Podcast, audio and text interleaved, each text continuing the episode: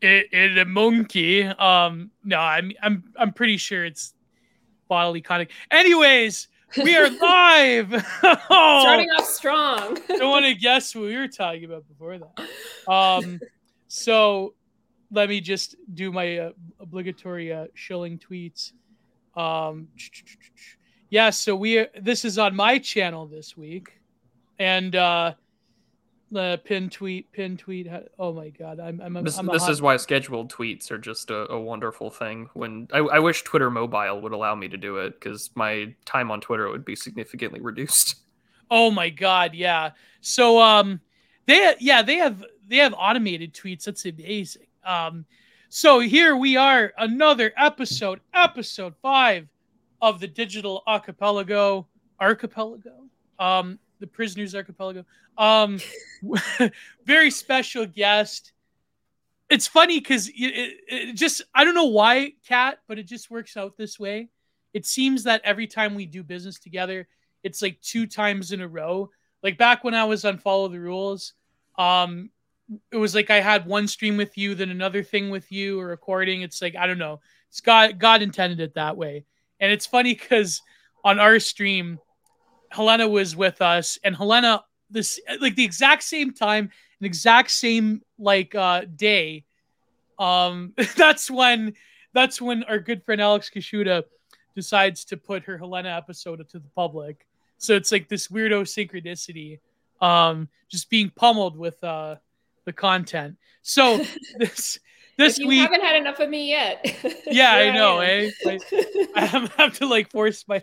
It's, it's some of the comments they got were hilarious. Like my fans, my fans are so generous. Like they're like, the the one was uh this stream is great if it didn't have two women on it. Like, but uh, I, I I put I put them through it. I put them through the ringer.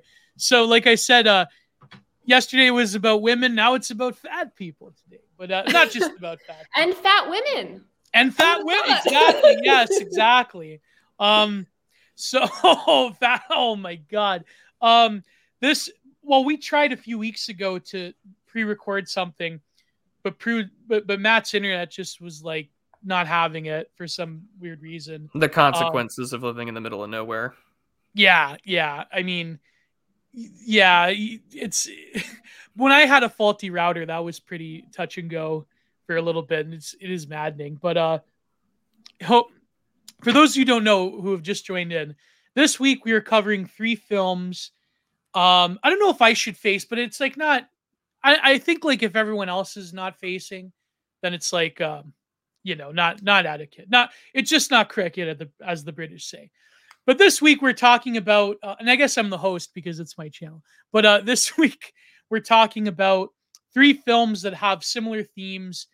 In ter- well, okay, yeah, they're they're about fat people, but like they have themes about um, desire and longing, and and the, the name of the show uh, I I thought was very like you know, keyed in in theory sellish. Uh, it seems like a grad paper. Some grad papers I've actually read on this topic about the undesired bodies and uh, so we're going to talk about these three indie films.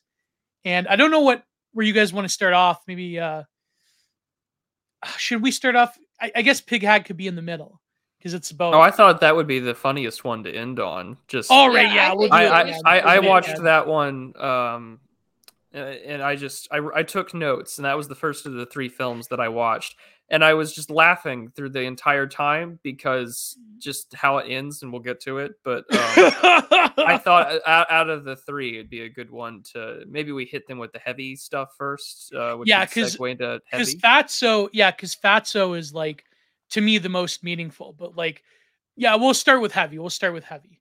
So um, maybe if you could like, I wonder if I could like pull up the uh slideshow. I'll, I'll put another window here just to Google the uh, images. I guess that's what uh, our good friend academic agent does all the time.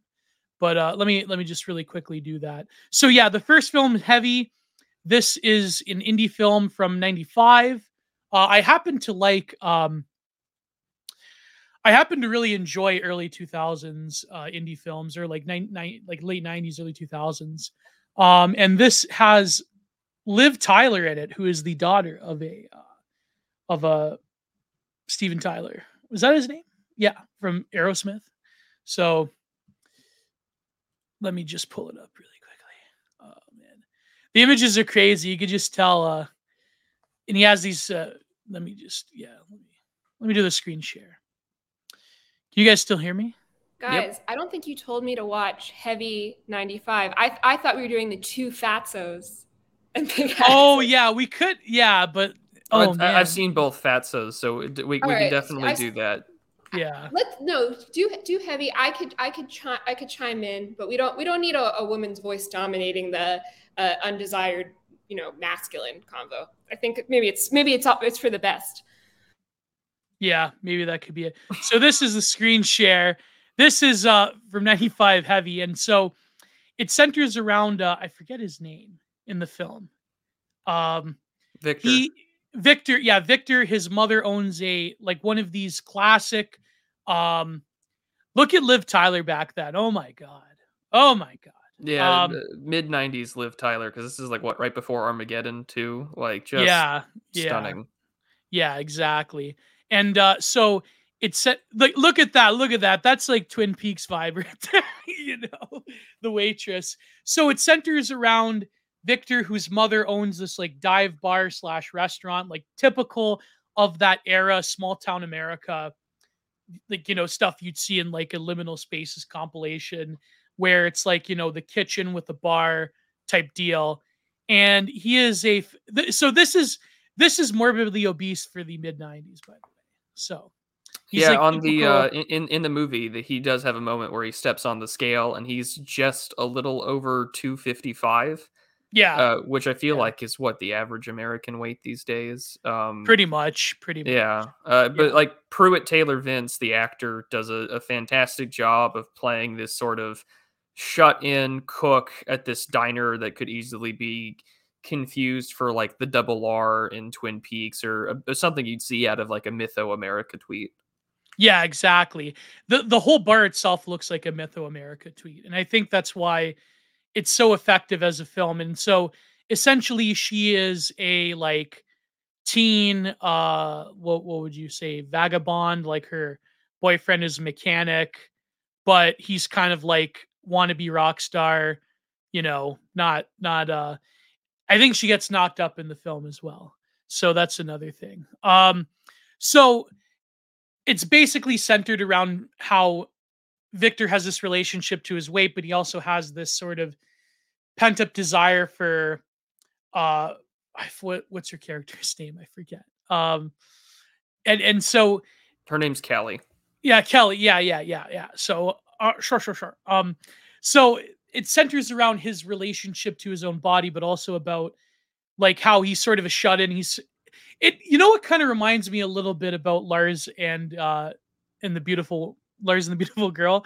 Um, because he's got like the sort of neurodivergent uh cadence and he's sort of like a very soft spoken he he barely has any dialogue in the film he says like a few words here and there he has this like crushing inability to express himself and that combined with his weight combined with being a mama's boy and being a shut-in and sort of being surrounded by typical like small America. Like the other the other waitress woman is sort of like um the the the town you know like older women who are sort of like perpetually single and they're like the town uh pass around girl. Uh, and so he's always surrounded by on the one end loose sexuality but also him himself being like this older fatter incel and so then they also have this mutual attraction to each other because Kelly, in this one moment, she's like an amateur photographer and she takes a picture of Victor and then she's with her friends and she sort of like puts her picture next to his. And so she's sort of contemplating life with this older man but it never goes anywhere of course because of just his perpetual like inability to express himself. And of course like her being you know wanting to get away from small town america so and and so Prude, you you were watching this, and uh, what was your impression of Heavy? Uh, well, I, I find this top this whole stream to be particularly interesting because I've I've somewhat been the inverse as like the the skinny underweight kid at points in my life. So wa- yeah. watching this though was um it was interesting to see the archetype of the shut-in male in a way that was like pre-internet. Um, the the other two movies are mm, way after the social media era, so there's a lot less social interaction or a lot less social awkwardness that's done verbally these days. Uh, Victor's character, yeah, Victor, the, the character, um, you know, he's surrounded by the small town culture where mm. things that happened years ago will always affect him, like his dad not being his dad being dead, his mom yeah, poor health, yeah. and the woman that he works with, the other waitress Dolores, is sort of this loose woman who slept with her dad, his dad, at a while back. But I thought that the acting was fantastic because uh, the guy who plays Victor, I'm trying to remember, uh, Pruitt Taylor Vince, he, all of his acting is done with his body and his emotions. Uh, he's a very emotive actor, which I thought was perfect. Yeah, exactly. He didn't need to say anything at all for us to understand that he's looking from afar, that he's lusting after this. And I, I don't want to call her like a, a manic pixie dream girl because she's not. She's just this like youthful, innocent. Yeah. Uh, I'm I'm away. I, I dropped out of college to. yeah. Oh, speaking Look of at Arthur Powell. Absolutely. Girl, there you go. I shouldn't do this because, by the way, I have super chats enabled now. Please sneed the. need those super chats. But Arthur Powell. So this film is classic delusional pity party. People who won't change themselves on an early version of but Pixie he does. Girl. Yeah, well, he does change himself near the end. We'll get to that. We'll get to yeah, that. well, yeah. Um, also, I wanted to point out this was written by and directed by James Mangold, who has done Girl Interrupted, Walk the Line, 310 to Yuma. Like he's a fantastic That's a feel to it. That's yeah, yeah. Girl Interrupted me, well, me because it was this film score was written by Michael Danna, but like Girl Interrupted is like one of those absolute like classic films. And that's why it has that typical feel. So was he did he direct this before Girl Interrupted and before three well, of course way before 310 to you? Uh I'm pretty sure because um Girl Interrupted came out in 99. So this is yeah, this yeah. Is, uh four years before. But 99 no, I mean, in in like you know younger person cinema was like ground zero. Like you had Girl Interrupted. You had uh American Beauty. American Beauty. Yeah, oh, yeah. yeah. Um, you had a bunch of other ones. I forget. Was that what was that one with um? Oh my God, what was that other the other one? What was it called? Um, the chick flick one. I forget. Ghost World? I think Ghost World was 2001, maybe. Let's see. Yeah, American the one. I also came out in '99. Oh yeah, there you go. Between 98 and 99 are great years for films. I mean, there's yeah. also uh, you know, Pleasantville, American History X. I mean, there's just yep. so many good movies. Yeah. Well, Pleasantville, I mean, I, I would get my channel banned if I talked about the true meaning of Pleasantville. But like um but yeah, so heavy what happens then? So this is uh this is also good tea by King Salmon Fish. Um can we acknowledge that chicks like this are literally just in random nowhere towns all over America. I mean, what, what made God so happy that we have this arrangement? yeah, it is true that you will find like small town beauties, but I feel like small town beauties they're also besieged by like a bunch of perpetually lonely men, and so of course, like huge cities are kind of like the like um the the sort of like uh how should you know like the term brain drain like third world brain drain brain drain to like the developing world the, developed world it's sort of like uh you could say like big cities are like in terms of women like physiognomy brain like physiognomy drains in terms of like if you're an attractive woman you sort of get out of that situation you like go to, you know you don't stick around to the sticks you like go to the big cities and that really sucks but like you know yeah I don't know if you guys have thoughts on that. Well, I, I would add just that this does have a very small town feel by the nature of it. Like, this is something that I could easily see happen where I live, especially because I am usually a patron of a very small diner. I try to avoid anything uh, like a chain. But yeah, I mean, that sort of drama and the sort of shut in style of people. I, I don't know if you see that as much these days. Again, this is like one of those big pre internet, pre social media kind of films where the uh, atypical social shut-in that works a, a, job and then goes home and does this thing is kind of rare to find. Like the other movies, right? Like the the 2008 Fatso or even Pig Hag are totally different. in that regard, which I, I quite enjoyed uh, seeing something that was not based on the internet. You know, like there, yeah. there's a scene where they have one of their like local patrons is too drunk to drive home, so he he crashes there and. uh he's sitting next to Victor and he's showing him his wallet, which has got like a bunch of like pictures of naked women on it because he works as like a photo delivery guy when you'd had to develop your photos. And he's like, you'd be surprised what people leave behind. And he's just got this collection of nudes. And, you know, Victor's just looking at him and it's a, you know, just a, a quick nod to sexual frustration, but also the fact that he's just alone. And versus someone that can sleep around with like the uh the the loose waitress yeah yeah the loose waitress. Yeah, they're they're always that. Um, and and so what happens is, um, wait, someone said, uh, since when is default? Since when is Ghost World a uh, chick flick? I, is Ghost I kinda, World chick flick? I would say, yeah, it's it's it's like the alt chick flick. Yeah, like Tank Girl. Yeah, yeah. There's yeah. like a whole genre of these of these movies. Um, but anyway, let's let us not uh, derail as I want to do. yeah, no problem. Small town in America is just as name Irish as big cities. Please, people, need those super chats. I, I I feel I feel bad when there's a good comment and then it's like, you know, I, I highlighted. But anyways, then what happens in the film is so there's this like as time goes on, he sort of like reveals that his father died and so forth. Then the matriarch of the whole thing, who owns uh who owns the bar, she, she and, and of course he's like trying to lose weight. Of course, at this time, this is like the uh the heyday of like those liquid diets, you know, slim fast or whatnot. And she ends up in the hospital. She eventually dies. But what's really weird is that he doesn't tell anybody for like two weeks that his mother died.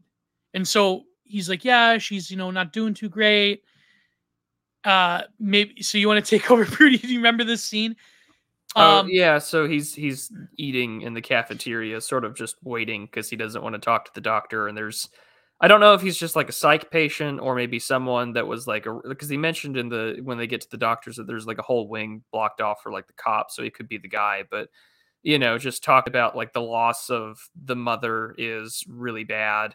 And the only thing that really tops that is the, the, the death of a child. And they say that, you know, he's doing better, you know, but who knows? And, uh, but you know, as he leaves and he goes back to the room, uh, Victor finds that his mother's no longer in her hospital bed.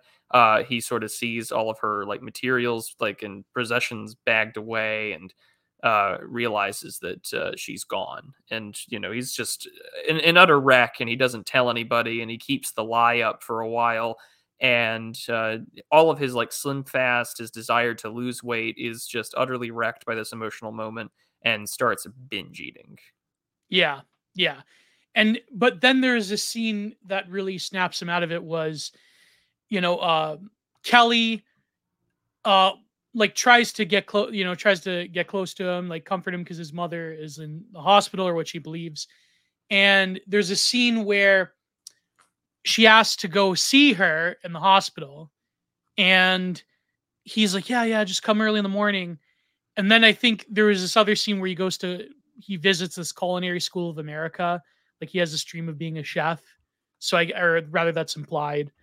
And so then Kelly comes in her nice best, you know, Sunday dress this is like old school when you actually like dressed up to visit someone in the hospital. Like I could remember when I was a kid, my parents visiting older people in the hospital. It's like very small towny type of thing, right? Um, they go and drive, and then she's strange. It's strange because he's not driving to the hospital, rather he's driving to the cemetery. And they get out. He she's like, "Why are you getting out of here?" And it's a cemetery, and he gets out and and she follows him along and she's like just absolutely shocked that he's like yeah she she died before and he didn't tell anybody and she freaks out because of course like imagine being in that situation. It's like whoa this guy's a creep right? But then i think the only thing he could say was i don't want things to change and that really struck me because you know in my life I've always been of the similar like I don't want things to change.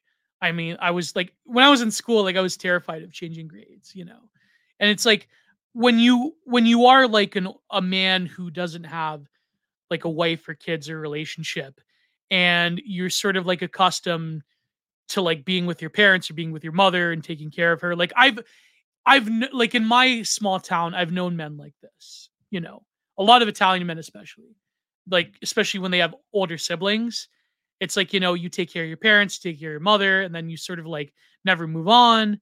You sort of like you know you stay at home. It's like i've i've known quite a few men like this and they're everywhere in like s- small town america or small town canada or wherever. Like even in europe i think there's you know especially in europe like there's a lot of like this happening. So yeah. Yeah it's uh the the sense of not wanting things to change especially for like the shut in right? This is a fundamentally dramatic shift from because the film establishes right that victor's got a routine. He's the cook he's the chef he takes care of everything he takes care of his mother. Even the mom before she dies is all like well he makes me a buffet every uh, every morning and he goes out into town and picks up things and he he likes the cash register girl and things like that and yeah. which is important later at the end. But um you know l- later on as that happens there's also a scene where he's uh, driving the uh, other waitress Dolores, and this is where he gets the uh, idea to take Callie later to go watch airplanes land. Um, which I don't know if anyone like remembers this experience or like living close by to an airport where you could like park your car just like right outside the fence. yeah and you can just yeah. watch air- airplanes land and identify them. I remember that distinctly growing up as a kid living um, in Maryland, but it was uh, something that just felt like a people don't do that anymore, right? I guess the the fascination or the wonder of the sound of it, I guess, is lost, but which I find interesting. And um, you know, the, he's there with Dolores, and uh, she's like kind of getting handsy with him, and he rejects her sexual advances. Because I mean, like, why would you want to sleep with the person that slept with your dad? You know, like yeah there's clearly some awkward discomfort there. Um, and, and of course, Dolores is already always in a bad spot with the mother because the mom had painted the word "slut" on the uh, bathroom uh, window. was it the mom polish. that did it Well, yeah, because when Yeah. the mom calls Victor to ask for her nail kit, he like pulls out the the na- um the the the paint and just starts to draw it on the mirror, and he's like, "Oh, it was my mom who did this," you know. Mm. Um, but I, I really what snaps him out of it is uh you know telling Callie, everyone getting mad and upset. He tells Dolores he's fired, and he breaks the news to everybody. Um, and he really doesn't snap out of it until basically everyone's gone. Like, you know, and, and during this whole time, right, Callie, played by um Liv Taylor, uh, is or Tyler, excuse me, is just she's got this like rocker boyfriend who works in like a um a, a mechanic shop and all of this uh you know culminates in her coming back and breaking up with him and saying that she's leaving to go back to college. And uh finally he sort of emerges from binge eating and tries to get his act together. Yeah, and then he actually goes to the grocery store and uh like starts stringing up conversation with the clerk. And uh it, it implies that his life is turning for the better. Um but I think it's really great because like I I love a lot of these like really small quiet um indie films where there is like I know like they're like really boring to certain people to like a lot of people. Um I like every time like I would be like I would pick a movie like with my folks and I would like be attracted to these type of indie films and my mother just like she's like hates them right she's like ah, this is boring I wasted my time uh but I I think I like the nice quiet character piece because it does embody like a lot of experiences of sort of like growing up in North America in a small town and not having like the resources or the will to deal with your own issues and not having like the the sort it, but even still like i mean living in the city off of course like has its own problems. And like don't well well Matt you like you've lived in both like small towns and cities and uh oh my god we have a sticker ten dollars from Kronkicks a super sticker although I can't uh does it sh- yeah it doesn't show the little animation I wonder what he picked let me let me go to my phone um but thank you It was. Kronkicks Oh, it's a hippo. Nice. nice. Oh yeah. my god. Oh, it had to be a hippo, right? For this stream. Of course. I mean, if only save it, save it for uh hopefully there's some rhinos for Fatso. yeah, yeah. oh my god. See, he talked to a cashier. This totally banal, normal interaction, especially in the 90s. What a Arthur Powell, my God. But it's so, a, but it was a different world. I mean, that's yeah, the whole thing. This is why the yeah. film feels so out of place for watching it now, right? Is because you know, two, he's like 255 you know, he, he talks to his mom and he's just like, I'm fat, mom. And she's like, No, you're not. Like the weird, sort of like perpetually self infantilizing mom. And, yes, uh, yeah, which oh, which ad, which adds on to the shut in. Can relate.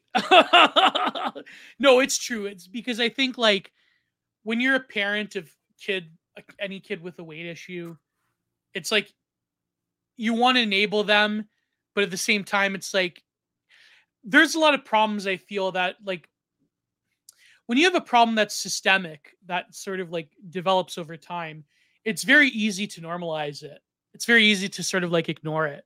And i feel like that's why it's impossible to talk to like someone with in a fa- like a family member who has like you know self-destructive behavior. It's and, and especially when you're a small town and you're close knit it's like everyone around you it's sort of like lars right? Like everyone around him enabled that delusion. I mean, this is different because I feel like, especially nowadays, like in America, like a lot of people, like let's face it, a lot of people in America are fat. Obviously, um, you know, as yeah. a fat person myself, um, it's like it, it becomes like just a normal facet of life. But like to to your point, Prude, like this this was this is like in the 1990s him not being able to, it's funny because in fatso he also asks the um the the the clerk out. But back in the day, to not be able to like strike up a conversation or to like approach talking to something as mundane as a store clerk, that like is a symbol of the extreme self isolation that Victor has put himself in. Whereas nowadays, I think like that would almost be normal because it's almost like I don't know what it's like in America still, but like in Canada, um, it's it's almost like this weirdo like quasi scan unless you live in a small town this like weirdo like quasi almost scandinavian like attitude of you know it's best just to like look away and not like you know smile at someone in the street and just like you know mind your own business i don't know if it's like that in america now is it like that i don't know what, what i, I would say yeah i mean i think it depends where Right? Yeah, it, yeah. The, the the stores that you go to would depend. Like if I'm at a say like a, a Publix or a Kroger or a Whole Foods, the the environment is definitely not as different. Maybe because there's like that element that that is a it's like going to Target instead of Walmart. You know, it's yeah. the, it's the it's the it's the four out of ten that put on some makeup for you. It's uh, something that gives you a sense of high trust.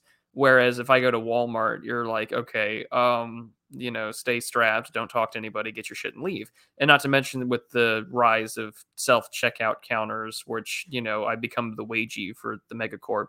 It's uh, not a not a fun time, but I mean th- those interactions are just rare and few and far between. If it's a small business or a locally owned grocery store or restaurant, it, that, that stuff is still very much alive and well where you know you're going to see regular people and regular names and faces but that does really exist i think a lot more in the small town than the big city not to say that there weren't people in the city that i could regularly go to say hello to and whatnot but again it had to be about a, a small or or you know independently owned business yeah yeah well, Arthur Powell has a good point. Sorry, Gio, enjoying the discussion, but it sounds like the character is the foreshadowing of the incel isolationism of today. Yes, 100%.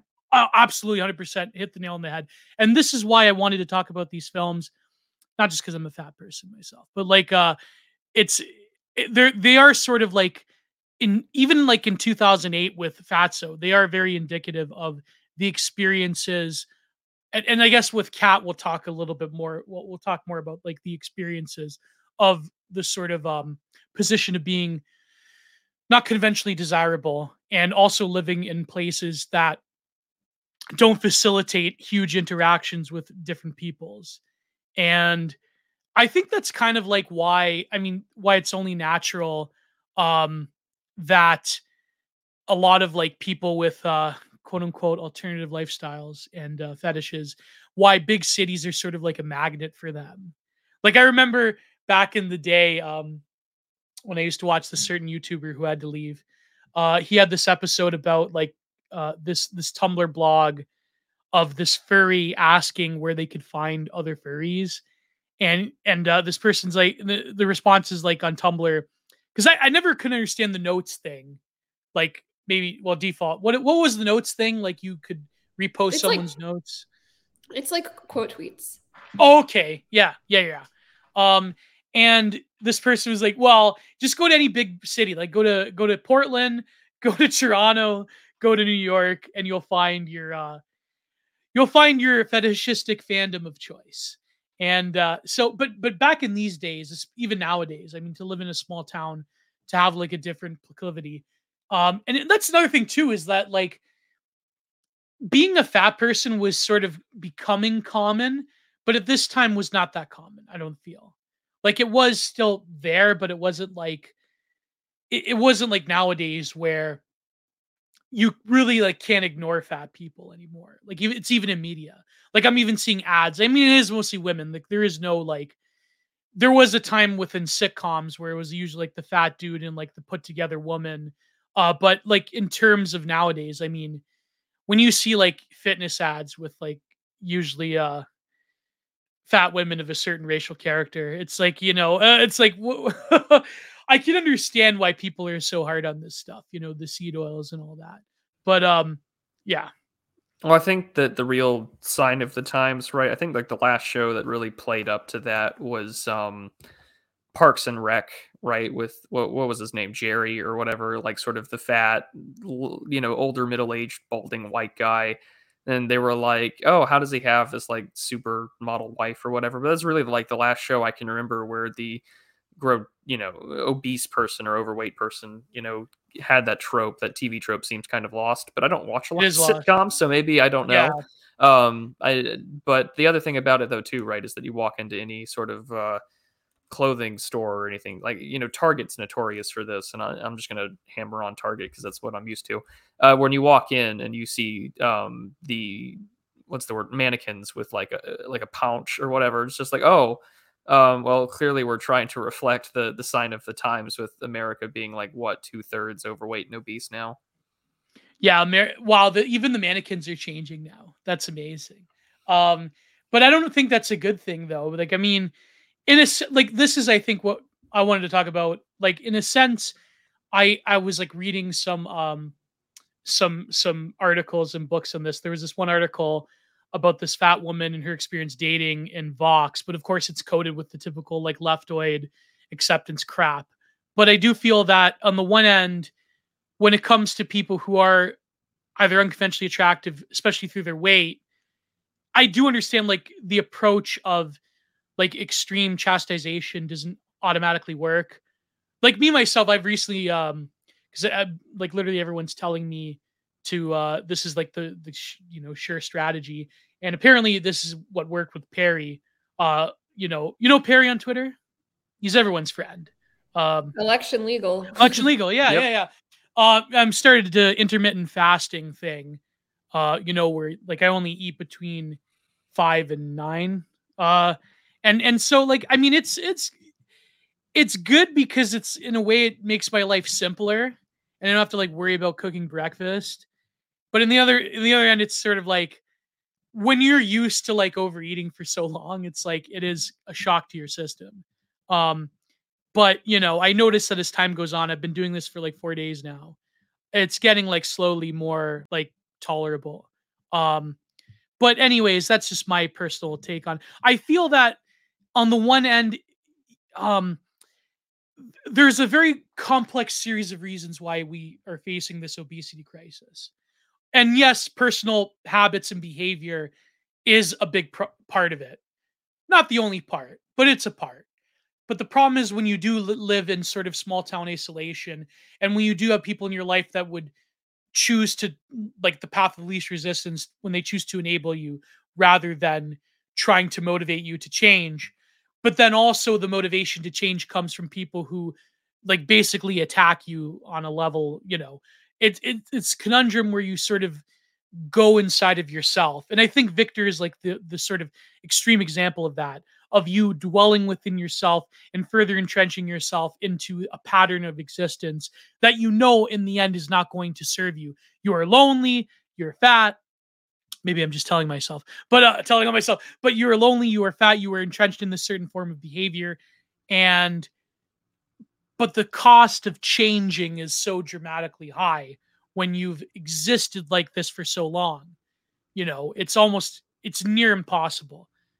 So it's kind of interesting how unlike a lot of other like of these very quietist character driven indie films that don't that have that basically essentially end in an aporia um it's very interesting how this one ends on a positive note so yeah um i don't know i don't know if i mean this this film i've been talking a lot so i don't know if you have any uh um anything to add there but yeah.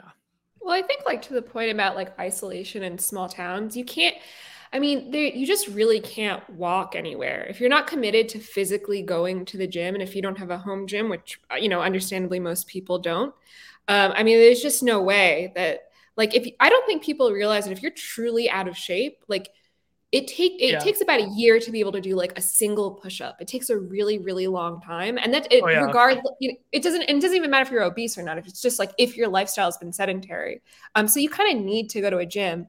I remember like when I lived in Texas, I'd walk like five miles to the HEB in the heat, and I mean like it just it took hours. It was like oh, it, you know, just back and the, the whole the whole event was like that was my day, and I was exhausted by the end of it um, if you don't drive, right, it's just like you're finished. There's it's the lack of walkability is actually really significant.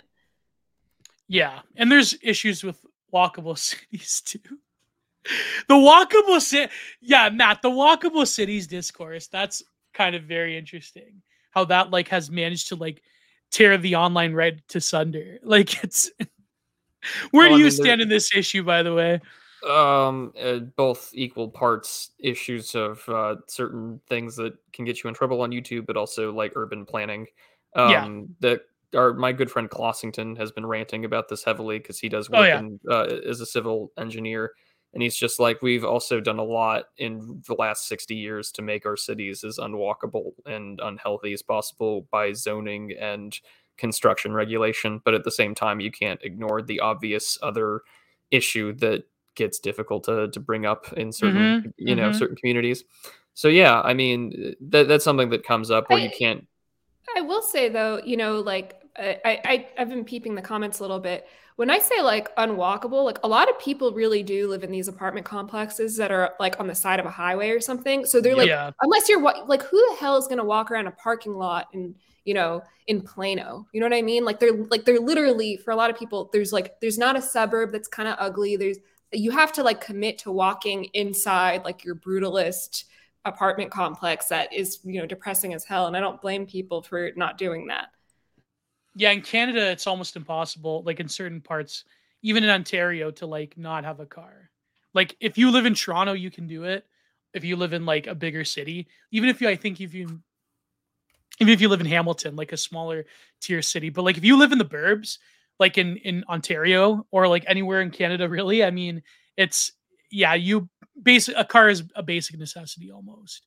Um but yeah, so that's another issue. The walkable cities uh you know, but of course, Matt, you know, Robert Moses in New York, he made the the the highways racist because uh the buses couldn't get to uh the rich neighborhoods. So that's you know, it's you remember you remember those tweets saying people Pete Booty Man talking about it. Um, yeah, yeah, yeah, uh, yeah. But I, it, city, but it, the small town thing though is inevitably true. Like if you live out in, you know, even if like not even at the burbs, but if you live in a place like where I do, where you know you have to consciously consider the fact it takes maybe 25 minutes to go drive to the nearest town that has like a, a drive through or whatever if you wanted to like eat something and not cook then like that's a serious consideration. And I mean, like Dallas is just is gotten only worse, both by so many people living there, but the rate of construction for just these brutalist apartments outside of like either I thirty five or I seventy five has just gotten really, really yeah. bad.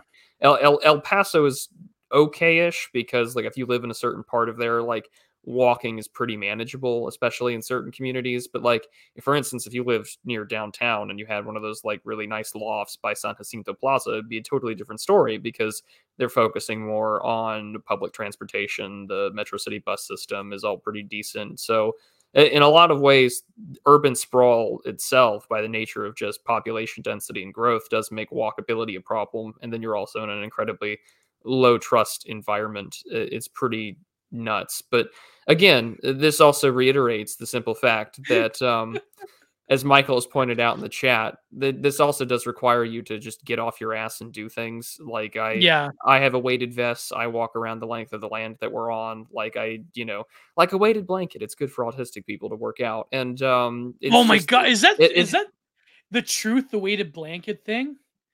Is that true? I wouldn't, I wouldn't know. I don't own one, but I, jo- jokes aside, but that that's the point I'm getting at is is that you have to you have to actually yeah. work at this, and that's another thing that we just have lost is that we have societally normalized quite a bit, like the mother in um, Heavy, that this is okay, this is acceptable, and yeah. then post social media age, post two thousand seven. Uh, the radical sort of you know fat acceptance or grievance studies from universities that sort of just took critical theory and added some lipid fat onto it that uh, here we are now where healthy yeah. every size is a thing.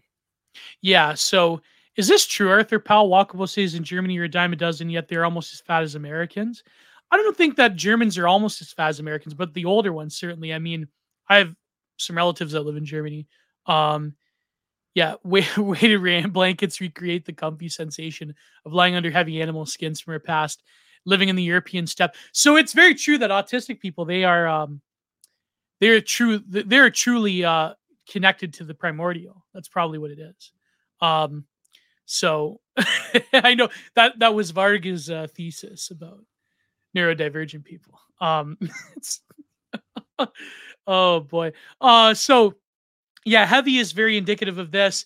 But uh, you know, and and Kat, you were talking about living. I remember like like almost like years ago, you were talking about like what it was like living in a small town and like sort of um the the sort of like it's like what am I gonna do? I'm gonna like uh move in a bigger house on a, in a in a better suburb of of uh, Texas, and it's like there is sort of like um a quiet desperation that comes into living in these smaller places, and I feel like it's ubiquitous thing. And again, like you know what we've talked about before on the show about like why you know liminal space compilations and uh, you know midwestern emo is getting popular again. Like why why do these things like like why do we have this need to express ourselves or express in in media things that we are intimate with, but sort of like this weirdo nostalgic picture of things we are intimate with because we recognize that even the small towns have changed as well and that's very interesting. So, I don't know if you guys have any thoughts on that.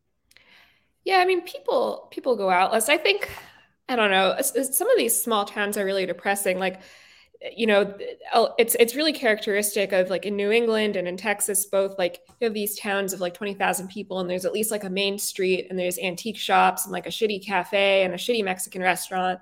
Um, but now a lot of them are just like these, you know, oases of like strip malls and McDonald's and Texas Roadhouses, and there's the the Walmart, right? That may or may not be in your particular town. You know, there's some like Walmart that's standing in like an unincorporated county, and you have yeah. to go and yeah. drive 20 minutes, and that's a big activity. I mean, look, people are people are dunking on the the comment about a brutalist. Well, Michael's dunking on about brutalist mm-hmm. architecture. I just feel like I understand why people aren't exactly, uh, you know, thrilled to go for a walk in their their parking lot. But I mean, you know, it, it takes all it takes a lot of commitment, it takes all types. Um, I'm I'm privileged and I live in a, a, a pretty a pretty area, so I do go for walks. So I don't know. Maybe I'm just speaking out of my ass here. I mean, we're, we're going to get clash regardless, right? Everyone's got a, a, a, different experience, and some people, I think, given by political persuasion, it's going to be more of a uh, get your ass up and move kind of deal. Um, which again, yeah. right? This uh, the this stream and Heavy's is, the least of these films, by the way. Heavy's like the tame one. yeah, this is probably the tamest film out of the three, and even the 1980 Fatso is.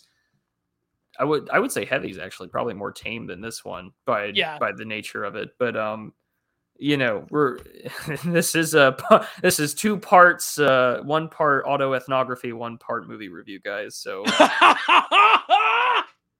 Someone asked in the comments is obesity a gae disease? I said yeah pretty i mean obesity has always been around but not to this extent not to this character. So yeah i would say so. I would agree with that. Um it's all it's chemicals in food and water. Um so yeah, I really liked Heavy. I really liked it because having also um, been in the presence of attractive women as a fat person, um, of course, not like I don't have an inability to talk to them like Victor does, but I can understand those sort of same sentiments of not wanting to entertain certain thoughts and feelings because you know they're going to go nowhere and because you're so used to inaction your whole life um just going for it seems impossible. And there's a scene at the end where she finally leaves to college. She sort of breaks the cycle, and he also breaks the cycle. And he just says, you know, bye. Maybe you can come, you know, visit me one time. And it's like, you know, that that's the final thing that he has to go out on his own. And uh, that's really hard. And we'll see with that. So next is that, uh, you know, when you're not conventionally attractive, it's sort of like, um, you know, there's the the pervasive procrastination inability and and inertia for a reason. And uh but anyways let's move on to fatso. Fatso is an insane film by the way. It's a, it's absolutely insane and crazy.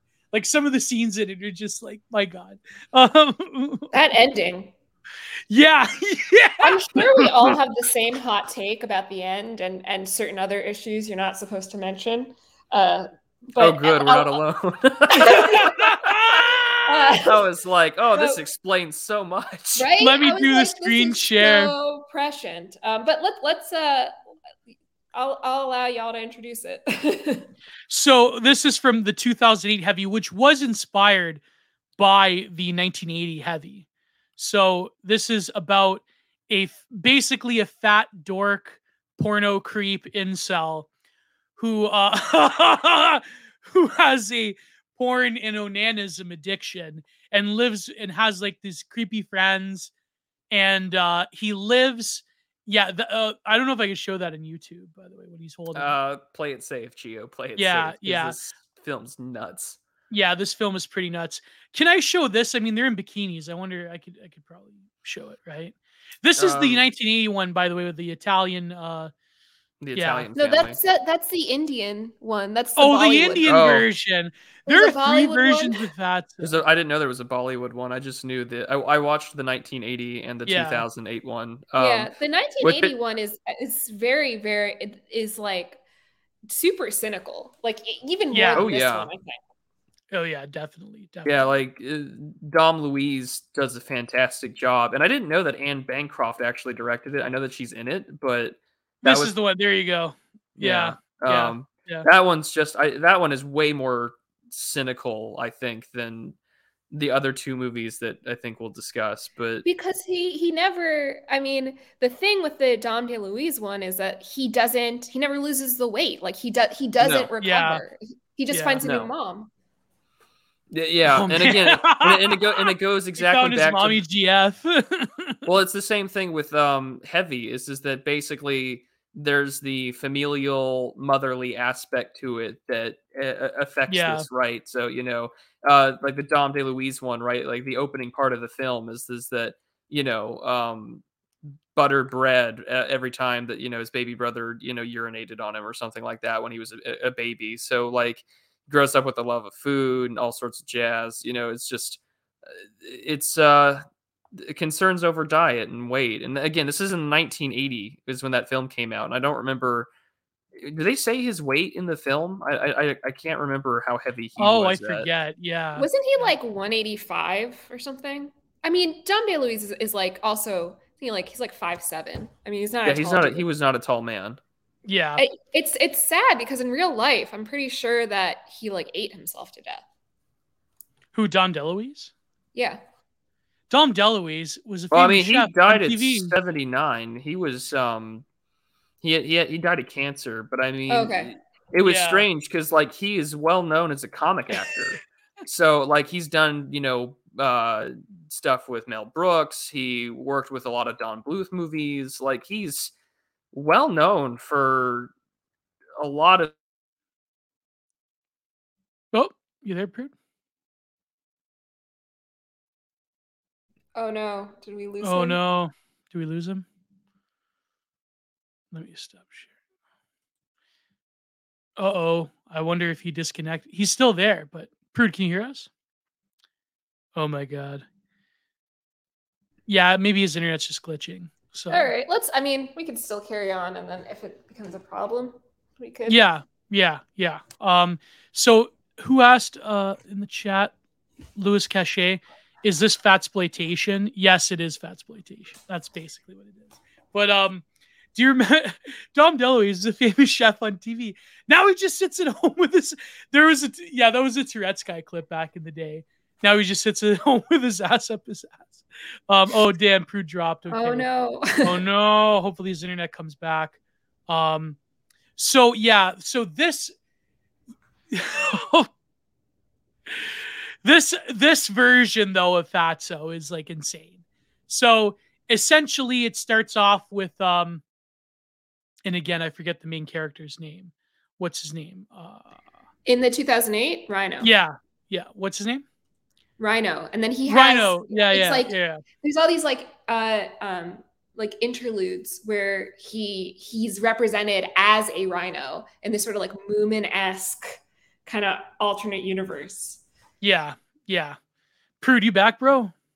Yeah, my internet suddenly cut off on me. My bad. Um, No problem. No problem. So yeah, so f- Rhino in this version, I, I was gonna ask you, did you do you remember the Tourette's guy clip with Don Dem- Dom DeLuise? uh, no, I don't. He's like, Dom DeLuise was a famous chef on TV. Now he just sits at home with his ass up his ass. Like, So I don't know why, man. Tourette's guy was like my childhood. But uh anyways, so oh my god. So Rhino in the film, he lives in his father's rental house, if I recall.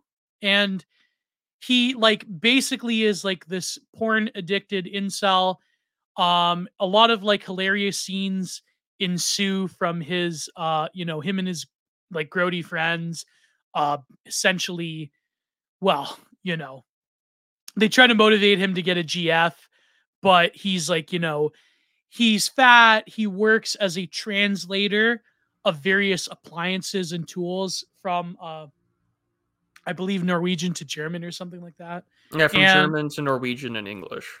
yeah, yeah, yeah. So he's a translator. He has like one again, being having a stay-at-home job is another like indication of his own isolation, kind of like in heavy.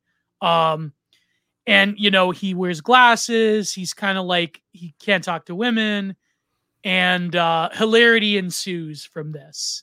So maybe if you guys want to take it from there. I, I love how it opens because it does the stereotypical, um, you know, loner, isolated, stay-at-home guy wants to talk to the pretty girl at the cashier, almost like, you know, the ending of Heavy.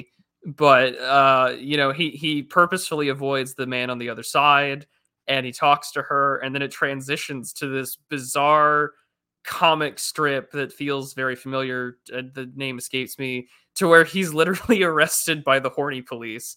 yes.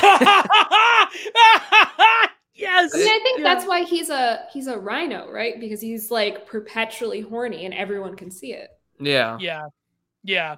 And he's also a comic artist and at the end of the film he sends off his comics. Um and has these like weirdo kind of like Robert Crumb-esque interludes, but it's very like psychedelia, like monocolor, like a dual dual color 60s. Like uh there's this rhino part at the end of this comic, which is very like insane after uh he does something to himself. We'll get to that. Um but yeah, so there's these interludes. He's arrested by the horny police.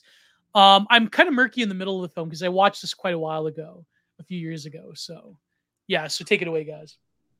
Well, yeah, and I mean, uh, he does sort of. It gives us a good view of his lifestyle, which is the 2008 edition of the internet porn addicted nerd with his like giant, you know, old style like CRT monitor. You know, it's just like it's very much of the times where you could still, you know, get skin flicks and watch dirty DVDs. This wasn't completely on the internet, but yeah, it's just Yeah. it shows that he goes out of his way to be this like sexually frustrated loner. His best friend looks like a 70s porn actor with like the His stash best and friend like is like a pickup artist type Yeah. guy too. Yeah, yeah, Zapua. Basically. Yeah.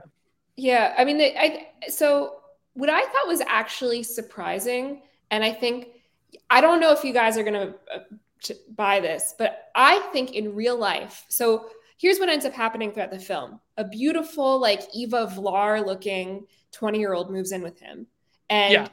and the, he has this conversation with his best friend, the pickup artist, early in the film, and he's like, "If you live with a woman, this is what the pickup artist is saying, you'll eventually fuck her." And so this woman, Yeah. this this woman ends up moving in, and he wants. She's she's really kind of cruel to him. He has to listen to her having sex. Um, you know, he- like she she makes fun of him behind his back. It's it's a really weird dynamic. Her um, older, as it turns out, married um, uh, boyfriend um, eats all his food. Um, so at some at some point, she like inspires him to start losing weight. And there's a scene where they have a party and she gets drunk and she sort of straddles him. And this becomes like one of his jerk off fantasies through the film. Yes. And Yeah. What surprises me, and I don't think you guys will agree, but I really think that this would have happened, that she never ends up sleeping with him while drunk and then either denying that it ever happened at all or saying that he was a creep. And I think that was probably that that's just a different movie, but I'm really surprised that it doesn't happen because she I don't think she would stop at just the teasing. I think she would have at least like shown her tits or something. But, Yeah. I mean, doesn't doesn't he fuck it up though? Because like she's drunk and she's crying, like you know, uh, I mean, throughout the film, right? Like she, her family man boyfriend goes back to take care of her kids and whatever. And like the the the affair ends, and she's all sort of heartbroken about it. But at, at the party that they go to, he sort of like picks her up, and he's having like the moment where be the fantasy where you know, like he wants to do something, and she says, "Let's sleep together," but like they're just in bed and his own fantasies take over where he doesn't even act on the fact that there is a drunk woman uh, in bed with her and he's also plastered i think at this point but not as much uh, and instead like she wakes up to him jerking off rather than um, them actually that doing scene. anything Yeah. But see, but I what I interpreted that scene in the can, well, it's the end. I mean, I think we should yeah, the so I think let, let's let's go let's go back to where they're like they- smoking weed through the flashlight. you know, so I mean, he goes through all these trials and tribulations. At some point, uh, when he thinks he's going to be able to close with her after this party that they throw, where he feels like a really cool, like Euro guy, looks like he's going to the discotheque, you know, whatever. It- Yeah. By the way, it takes place in Norway. She's Swedish. Um, it's I don't know, it's a, a funny sort of thing, but um, that she sets him up on a date, and I think that's a that's also Thi- really okay, important. this is really indicative. This one, Yeah. This- yeah. Go ahead. This- Oh, yeah her cruelty is just By the fully on way, can display. can we can we swear though and still get monetized? Prue, do you know? you're past the first 30 seconds just don't go fed posting you should be fine Good, good, good. Uh, yeah, cool, cool with the uh, anti-swearing remarks. Uh, anyways, uh, yeah, that, though, but where he is this where he freaks out on the woman that he set up with this other fat woman? Right. So he shows up at, I mean, Yeah. he he's clearly disappointed that Malin doesn't want to want to date Yeah. him. And if there's any fat women listening to the chat, I would never do that to you if we were ever on a date. Wink.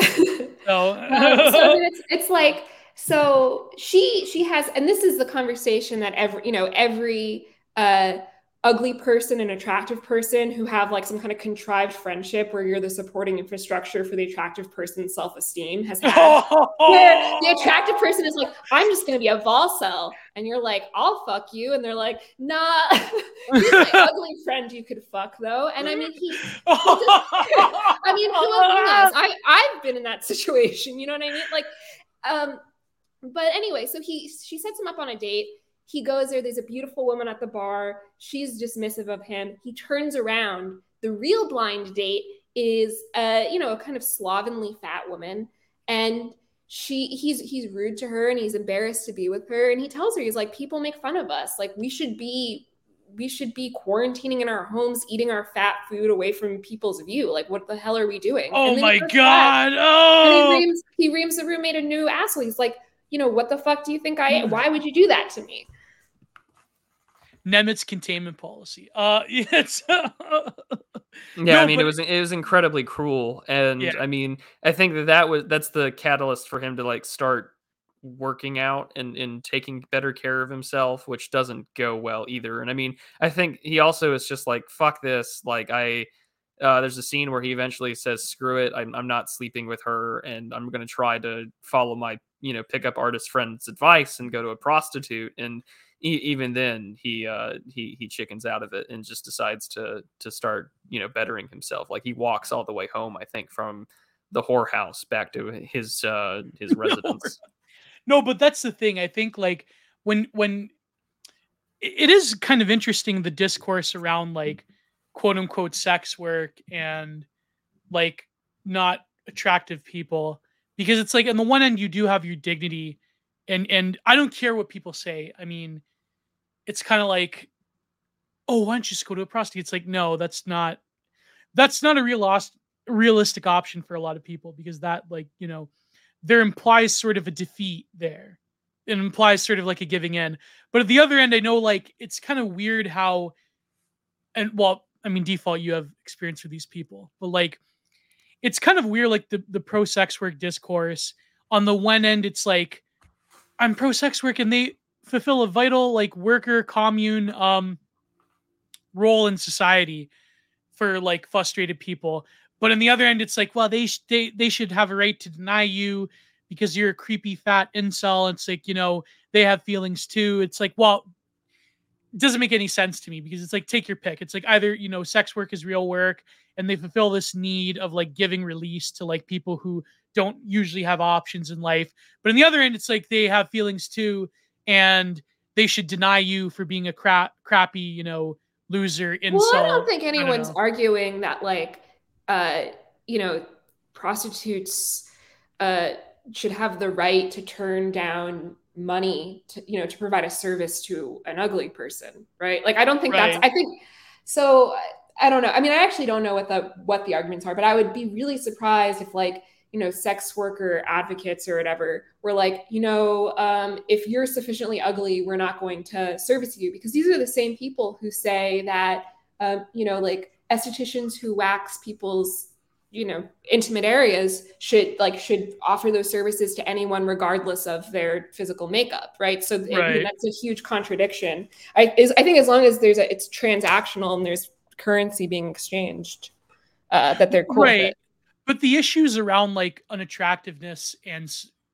sex work, quote unquote. I mean, I hate that term, but like, it's always a sticky issue because it's like it's not. um How shall I describe it? There's an issue of like I think dignity there for both the sex worker and the person who is seeking them out because they can't find like a willing partner. There's always like going to be that dance around it there's always like sort of like this question of your own inner worth. I feel, but me, I, I agree. I mean, no, I mean, I think what I, where I do really agree with you is I think that sex workers, especially like very vocal ones um, online, they don't realize that like that a man's only intimate like intimacy is through purchase is like I mean that's that's heartbreaking. That's that's that's life ruining. Not because you know it's like yeah. it's just your conception of yourself, and they they have no sympathy for that. And that I, I agree. It's like you know have some self awareness. Like the reason that you're stigmatized is because you know like half of half of the activism you do is about just this issue. How could you be right. so myopic? Well, I think it's because they have a very like deconstructed materialist uh, view of sexuality that like there is no boundaries it's very like after the orgy type of thinking around sex so therefore to have any sort of like shame around it. Like they want this perfect like quasi commune society where it's like you know you know the soviet union they had it too you know? Like it's no no in fact the, the there were laws against it in certain periods of the soviet union. I know brezhnev i mean prude you, you could probably fill me in on that one but like there you know this whole idea of like the free sex um you know after the orgy like there is no boundaries there's no transgre- transgression is essentially the norm they feel that to have any sort of shame around how you achieve the goal of sex they're like oh that's irrational that makes no sense But for a man's inner worth, I mean, you can't like get rid of that hard wiring. That like, you know, as a man, you feel that you are fulfilled or you are worthy of it because, you know, again, like Delicious Tacos talks about this when he says that, you know, the first lay is like the ultimate one because that's like the the getting over that eschaton of like being viewed as a sexual being. But you know, when you're a fat person, I mean, you are not viewed as a sexual being unless it's some like the issue around exploitation and fetishism, which I was reading this article from Vox by this fat woman, which was quite good in that regard. Although they have to like layer it with like typical leftist activism. Maybe I'll maybe I'll put it up on screen uh, when we're done the film analysis. So, anyways, yeah, I mean, what do you guys have to say about that? I mean, well, I- well, the- Matt, what the- is your, the- what is your stand on sex work? um, oh boy. Uh, well, uh, hmm, where to begin? Um, so uh, the the man's self worth thing is is inevitably true. I find it interesting when individuals that advocate for some kind of prostitution or transactional exploitation uh, will say things like, "Oh, you know, there's a lot of male." Uh, sexual frustration, which can then lead to in uh, anger or violent action. Which Lead I to do- Saint Elliot. Yeah, oh, Well, you know, Yeah. uh, I, didn't mean, they would was- never advocate though for like women who want partners to Oh, to of course not. pur- to purchase that. I mean, it's just they. I think they know the truth and they're they're too proud. well they, to they do and, and they and they beat around Yeah. the bush around a very uh, uncomfortable issue and that's that's the that's the thing that i find so interesting so when people say like you know uh, they we should provide pr- uh, prostitution or those kind of services to men who are despondent and lonely i mean State the- mandated GF. Yeah. well, yeah, right. And I mean, Delicious Tacos has talked about that as well. But the issue, right, is is that they've made it out to be that a man's sexual frustration is his only frustration. When Right, in a in a modern world, that's not the case. The the other issue, and of course, the, the discourse around it is never ever. Uh, uh, actually, I think a lot of times when people talk about quote unquote sex work or uh, prostitution, I don't think it's ever done in a very um, straightforward lens. It's, it's very they they do dance around a lot of the more uncomfortable issues because it is an intimate act. It is an act that does hardwire one's brains. This is why every movie that's about no strings attached or friends with benefits is the fact that these people are purposefully trying to resist the hardwiring that comes catching from feelings. well, from yeah, catching feelings, which is like, okay, great, you've pathologized the normal bodily reaction to sex, so fantastic. Um, and yeah, uh, yeah, and on after the orgy podcast, I mean, Kat here and uh, personality girl, they went into that with uh, I forget the exact episode, but the catching feelings thing. yeah, it's I our second episode. Yeah, yeah, yeah, Yeah. yeah, yeah. What is personality do- girl doing, by the way? She, uh, I mean, she thinks everyone from Twitter is degenerate and kind of is off in her own her own world. She's she's above us now. Good for her, though. She's probably right, though. I yeah, mean, she she ascended, if you will. well, there's plenty of us degenerates on Twitter, I'm sure. so, you maybe know. we get her on the show. Um, but uh, no, I the, the thing with all this discussion, right? He he backs out of it because even though he's uh fat and overweight and all that sort of stuff, like even he's like, I'm I'm worth something better than this. Uh, which I think is like uh, it's maybe the only upside to the film is is that Yeah, at least the guy has the self dignity to not sleep with a prostitute. Like, good on you at least. But I mean, the rest of it, right? He does. um. Oh man, yeah. Ge- geocells are never going to recover from this one. yeah, I but, know my um, my cred is slipping away. But and, and Um, that's the and the, but that's the thing about the film, and that you know he's surrounded by and he's trying to, of course, everything for him is about sex because Yeah, the sort of whether it's the new ladism of the 1980s or of course this is in the wake of movies like American Pie or Revenge of the Yeah. Nerds yeah, um, that, that it's something that does come into perspective that everything around a man's worth is centered around sex. And I think this is a big consequence, of course, writ large of the sexual revolution. Um, Yeah. Sorry for going on a more of a trad oriented rant, but as like someone who definitely slept around when he was in like college and had a good time in his younger 20s, uh, you know, it does put a, a number on you where it's just like, oh, what am I doing? Right. Because at the end of the day, it's the same thing that every movie kind of catches on about. I mean, hell, there's even a musical about it, Company, where you know, like you can be a bachelor all you want and get around, but at the end of the day, you go home to an empty bed. Or for in in the case of Rhino here, at the end of the day, you're gonna wake up and go to sleep to a a blank screen of your computer or television that has a skin flick on. And there's even a part in the film where like his dad tells him that this girl's moving in with him that uh, you're just he wakes up with his hands in his pants after a, a session with himself where he onanistically um you know releases all over his like face and glasses. He gives himself a yeah facial. that scene was crazy. Yeah i remember that. It's like oh like that oh yeah it's like it's like sticks on his glasses and it's like boom like there is so much um product there too. I mean that was yeah i just... know. And I, he's taking those it's like he's taking those weird pills you know like uh, well or, or, never mind. I'm not.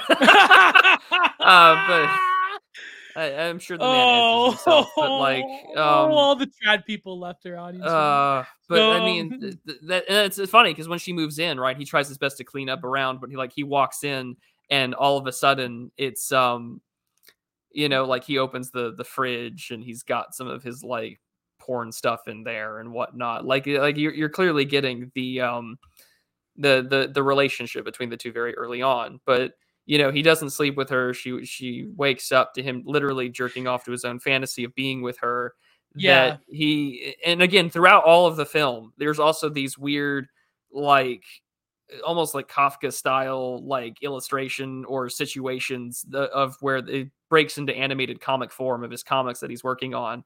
And he's just like screw it i'm gonna get laid. And like there's uh, he's got all these various forms where like all the fatties have to like what wait on the sidelines of basically running with the bulls, but it's running with like the hot women and the horny men chasing them. Yeah. And he's like, no, only the uglies and fat people get to watch. They don't get to participate.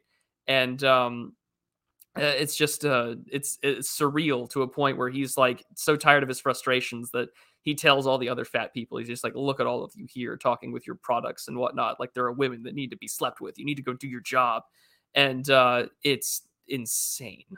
yeah, it's it's it is insane. But then you do have that like you do have like at the same time you have this self-loathing and self-hatred, but you do also grow to like resent and hate other fat people who are like have like experienced like, you know, an elaborate series of copes to deal with the fact that you are overweight.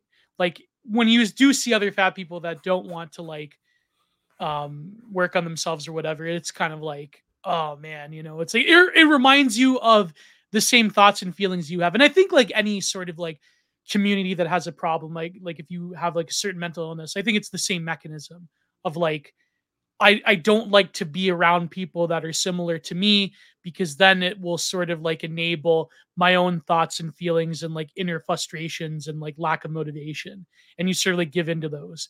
And and so that's why I think he freaks out on the uh the fat lady that he was set up with on a date where you know he's like we're disgusting. This is terrible. Like it's you know what i mean? Because I, hate to say it but nowadays like the solution is not like uh maybe as a fat man but like oh why can't they just stick with each other? It's like i don't know these like even fat women nowadays uh, are looking for 10 out of 10 chads.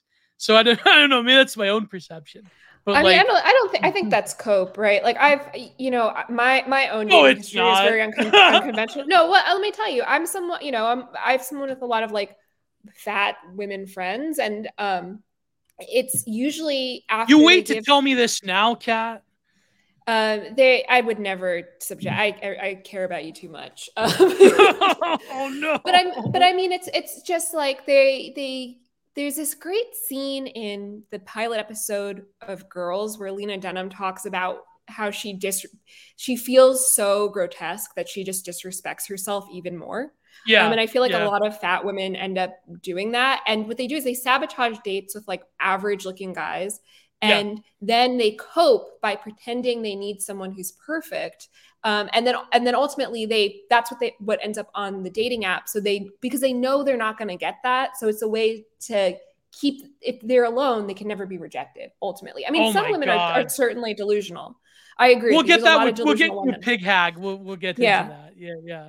But um that that is a weird like to explain the psychology of it because i know with fat guys it's like either you remain in a state of perpetual inceldom and quiet desperation, or you cope by eh, basically accepting anything that comes down your way, or you become a simp and you like. I feel like I feel like Rhino, if he like existed nowadays, he would be like giving money to an OnlyFans girl, like a five out of ten OnlyFans cam girl and uh, uh, that that is like no solution as well. If he Um, posted his art, I mean, there's a chance that like he would have weird sex with one of his fans.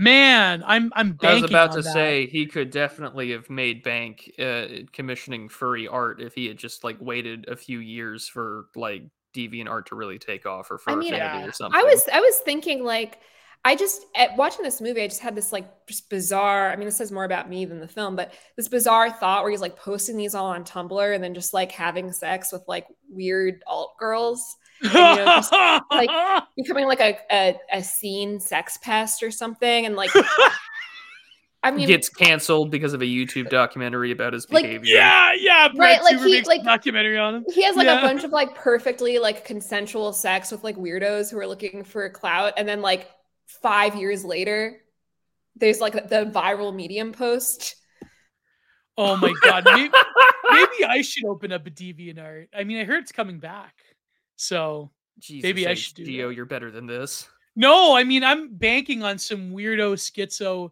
femcel right wing e girl to uh, slide into my DM. I actually had an experience where someone did, but that that's another. It'll never work out. It'll never work out. But anyways, um, K- so- There, there you go. Um, maybe I'll so- maybe I too can marry someone. No, no, I I would I would rather sunset than marry someone like Pantsu. But that's that's. Um. So do I want to get to the ending? Because that's to me the most interesting discourse here. mind blown by the take on coping mechanisms. No, it's true. Like you do, you have this weird repulsion to other fat people because you know that deep down inside, if you do end up like submitting to their cope, that you have the same feelings yourself, and therefore, um, therefore you don't, you almost have this hostility towards them. But then you also have this, like I remember before I started trying to lose weight, like starting to like seriously examine my health. Like I know I should probably not say but you know i'm an open book when i was you know this was around 2018 when i got out of grad school and i knew that the phd thing wasn't going to work out for a variety of reasons um because things were changing at this time and i just sort of like let myself go and i was like borderline diabetic and i didn't want to take pills and i didn't want to do anything and i didn't want to change myself um it's like you start to like this is when like the real isolation takes hold and i was like the the day I told you two this in private, but like the day that really woke me up was when I finally decided to go get blood work done and go see my GP. And I was like literally like a hair away from being like, you know, considered diabetic. And that was when I was like, man, like I'm I have to change. Like this is this is not good. And if you like see pictures of me from 2018, like when I first started like facing, I look terrible, I admit. Like I look de- a lot of those streams are gone nowadays, but like, oh man, that was terrible. Um, but you know, it's like, yeah, around that time when you're in the depth, when you're in the depths of it, you don't, you have this inability to change yourself because you figure that it's literally impossible. I've always been this way. There is no point, and it's not going to net me the hallmark of normality, which is to have a, you know, to get married, to have kids, to have a normal life. It's like, what's the point? and it you know and i feel like a lot of people in not just fat people but also like people that are you know have various mental illnesses or have various other issues it's like you can relate to that sort of thinking but i feel like this time nowadays when it comes around the issue of the very visible problem of being overweight. As society in one end tries to normalize it in a very terrible and i would say destructive way and i've had threads about this on twitter you know many moons ago. On the one end you try to normalize it on the other end it's like we still have this thing about like fat people are bad fat people are evil fat people don't have that like inner control um and there's a variety of reasons why people become obese but at the same time it's like you know the other side of it being like oh you just have to accept people that's also equally destructive and i feel like these movies like fatso play to those dichotomies of people around you are, nor- are basically enabling you then you try to change but that doesn't work out and then it's like yeah you know what i mean like that that it doesn't always change his environment. That's the thing. Yeah, This is that yeah, he tries to yeah. change it, but he stays in the same environment that has been his coping mechanism or a self you know reinforcing feedback loop of like oh man you can just be like us. Let me tell you about my exploits. Let me keep you as the secondary. Let me keep you as the fat friend emotional support Yeah. vessel that i tease Exactly. you with my exploits. He doesn't get out of that environment. Instead he just does the same thing that he's always been doing. He's still surrounded by the people that are you know telling him to do it. Like there's the bizarre scene of the fleshlight talking to him about like you know just just submit to inceldom i'll always be here for you. You don't need to worry about oh the woman. God! um oh god! yeah. i mean it's there. And even when he tries to change and work out and buy the tracksuit and all the workout equipment it doesn't matter because he doesn't change his environment he doesn't get a new set of friends he's still surrounded by the same people so even though he's got this like sense of bravado and like he, he could act like a real debonair it doesn't matter because at the end of the day you're still more or less environmentally and in a lot of ways really just the same person you only change this tiniest facet of yourself Shall we talk about the the ending, the very Oh, yes. ending, the Yeah. ending that Yeah. explains everything? Um, uh, But you know what? It, it would be I would be doing a disservice to the film if I if I introduced this scene. Uh, sure. So Yeah. it's it's the morning after she wakes up and finds him jerking off to his own fantasy in the same bed with her. And didn't she is- like have a this- drunken sex with her ex that like yeah, something like that. Yeah. And um, this is this has been recurring throughout the film because at the opening part of the movie, with the horny police putting the Rhino animated guy into the, the, the cop car, is that he's like, oh well, clearly you know we should just get rid of the source of the problem when they like pull Yeah. out a blade. and and, and we um, know that the rhino horn has always been an archetypal symbol for the phallic, virility. the- it's used virility, as, yes. uh, it's used as alternative aphrodisiacs and things Chinese like that. medicine. Yeah. Yeah. And so he says, "Screw it, I'm just going to cut it off."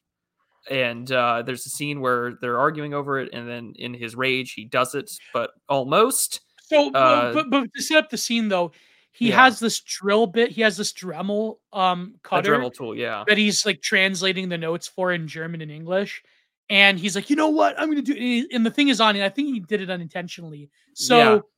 they're arguing. She calls him a creep and an ins. Well, I don't think she calls him an incel, but she like, no, calls him. no, no. She just Yeah, calls him this a creep and a sex pest, and uh, he says, "I'm going to do it. I'm going to cut it off." And then she's standing in front of him, saying, "Do it." You know, like egging him on to do it, and he Yeah. does it on accident. It doesn't. It's not fully removed. He goes to the hospital. It's saved, but Yeah. uh, it does change. his There's a scene where he's lying back and there's blood in his pants and in face. Yeah, yeah, yeah. And it, well, again, mimicking the the coom shot of before. Now it's the final act of sacrifice. So, like, yeah, it's on his face and his glasses. So then he's in the hospital with his. Yeah, go ahead. But it's also, I mean, it's also on her. I mean, it, he finally ejaculates on her, but it's the blood. It's the sort. It's blood is on her hand. Blood is on all women's hands for rejecting him and making him castrate himself, and he Yes! becomes a woman. yeah, my twisted world. Right, posting right there. yes, the blood is on the hands of all of you femoids that should be punished. No, no, I'm kidding, kidding, kidding, kidding, kidding, kidding, kidding. Mhm. Uh, no, but like she eggs him on. But the reason I say like, is he worthy of these like thoughts and feelings? Because I think that there's this weird transition when this happens where he has to lose his rhino horn. He has to lose his symbol of the phallic to go from treating women mm. as sex objects to then going to viewing them as human beings with their own thoughts and feelings. Because really, throughout the film, what I found interesting was she becomes this weird muse for him. And she becomes this motivating force, this pixie dream girl. But at the same time, she has her own, like, I'm a hot mess. I have sex with married men that I regret because it's not going anywhere. And he's there. And the scene in the bed where she, like, falls asleep with him is that, to me, what I viewed it is like he's almost like the comforter, like he's the gay best friend. And he's like, you know, the sexless, or I should say, not sexually a threat to her because he's half a man. He's not like a real, and, and unfortunately, like, I mean, this is like some deep truth here is that a lot of fat men that are in the presence or have a friendship with beautiful women, as you said, Kat, they are viewed as almost like not sexually threatening. And you can have great relationships with women in terms of like this emotional bond, kind of like in Heavy, right? But you're still not viewed as a sexual threat. You're not viewed as like a, a commodity, an, an item because of your stature. And so I feel like he's rebelling against it by saying, well, you know what? If I'm not a sexual object of desire to anybody, then I might as well just dethrone this thing that has motivated my resentment and my frustration and my longing and my creepy incelish porn addicted um misogyny and it's like it was a really powerful one but then when he awakens out of it when he's in the hospital then he realizes like he has to become something more and he has to view life as something more and i feel like that that is why i felt felt like it was i mean i could be wrong i mean what's what's your take on the ending i mean you you you two have different takes obviously I mean, I think I I I agree with you. Um, I I think I mean, what's obviously like most significant for now is is that is that choice and where that choice has come from. Yeah. Um, and what makes this movie uh, dated is that he that he ends up choosing to overcome that, um, and he doesn't castrate himself. He yeah he he moves on and he tries to become a man and he you know in the final one of the final scenes he he hits on uh, you know, a beautiful cashier, and he he he doesn't stoop to that. I mean, Fat Fatso 1980 and Fatso 2008 show that like he is not going to date the fat woman. He's not going to pick up the scraps. He's not going to uh, get. He's not even going to go with the woman who's been pumped and dumped. He's yeah. he's going to you know transcend and know you know know his worth. Yeah, exactly, exactly. And uh Matt, what what what did you think of the ending? I thought that it it was interesting because I feel like in a lot of ways it showed the alternate path to what we see today. So I mean, clearly he has this experience of almost losing something that hey, you kind of need to have as a man. Um, yeah, and, and uh, like how the film ends, right? He, he he recovers. He talks to her and says like, hey, you know, uh, the the doctor says you know they prohibited sex for like four weeks or whatever or yeah. or something like that and he walks off right and he sees all these naked women but it doesn't matter like he's just going about his day and um yeah uh, but i mean it's interesting because he chooses not to go all the way with it and he chooses to you know have that come to jesus meeting and realize like oh shit you know maybe it really is me compared to where I think there's a, a, a, predatory trend, I think, where it's the opposite, where a lot of people nowadays can choose to identify in a certain way. Uh, and that way to, to get closer with women. That's why there's a lot of um, uh, discourse you see around certain trans issues of like suck the dick bigot and things like that, where Oh, it's God. It, it's it's like that, and unfortunately, whereas this is the alternative, where he sort of realizes and snaps himself out of it that this ideation over sex and the ability to not get any, um, that there is more to being a human being than just uh, getting your rocks off with somebody, compared to where a lot of it is sort of a sexual strategy in and of itself, taking advantage of a movement, but I, I feel like it sort of predates a lot of the um, current discourse over this issue. Yeah, yeah. What I interpreted that is I remember I was watching this film with my best IRL friend, and he was actually the one that told me to watch this. We watched this together, and I'm like, I'm like, you bastard! How could how dare you did this to me? Because it's funny because right after this one, we watched 500 the week before we watched 500 Days of Summer, and that was another film that was just like devastating to me. so like Oh wow, you just watched two movies back to back that'll really make you more Yeah, yeah. Make you not appreciate women at all. Yeah, I know, right? I know. Um so at the end he interpreted it and I thought that was very profound when he was like walking in the park and he was sees like the da- dancing naked women that are almost like these ghost like entities. To me it was sort of like his uh what did Josh say? He said that like in a way he lets go of his sexual desire and therefore he has conquered through the symbolic cutting of the horn. He has conquered his own frustrations and his own need and therefore he can appreciate women on a more of a erotic and I would even say metaphysical level. But maybe that's just me reading too much into it. I mean, I, I think like the ending's quite interesting. And then he also gets up the courage to like ask out the uh, cashier. And uh, does she say that she wants to go on a date with him? I think. Yeah. No, no. Um, I think she she's engaged, but she yeah, would. she's engaged, but she would. Yeah. Whoa. So it's kind of it's kind of a play off of it, it's the I think it really kind of almost plays off of how heavy ends because it's just like, yeah, do you want to go out with me? And she's like, oh, I'm engaged, but you know, you seem nice. I have a boyfriend, but you know, I would though. I would. I mean, may, but do, when women say that, do they mean that, or is it just like being nice? I don't know. It's. I mean, it's ambiguous. She really is engaged because she has the ring. Um, yeah, I don't know yeah. if I believe it, but he believes it, and I think him believing it is meaningful. Right. Right. But I agree with Remnant over here. The problem is that women cannot change their nature. Therefore, the incel question's kind of mute. But uh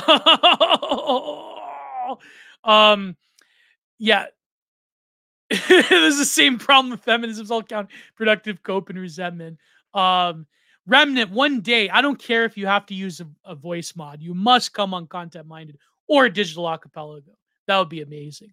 Um, so yeah, so I think like yeah, there is this sort of overcoming of his own condition, and even though he doesn't achieve what he wants, um, someone clipped you saying, "I have a boyfriend." um, no, I think that it is it is quite an interesting film, and I feel like it does in a lot of strange ways. It does sort of like foreshadow the incel. Because like when did when did when did incel discourse come really like prominent? Was it 2013 or was it the, yeah incel discourse was uh contrived right? So the incel exists um much earlier but it's contrived in, in 2014 yes yes yes after after uh elliot peace be upon him did his terrible deeds so um but yeah i really think fatso is interesting because there is a level of self-overcoming that self-overcoming that happens.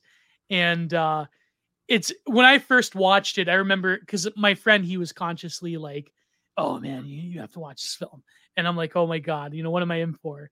And uh yeah, yeah, it's very interesting. I feel like um when you are given uh when you are given sort of the uh friendship of a more of an attractive woman as a fat person or as like a man who is not conventionally attractive at the same time, the bargain for being not viewed as a sexual object is you do you are afforded a more of a stronger emotional connection than normal men would.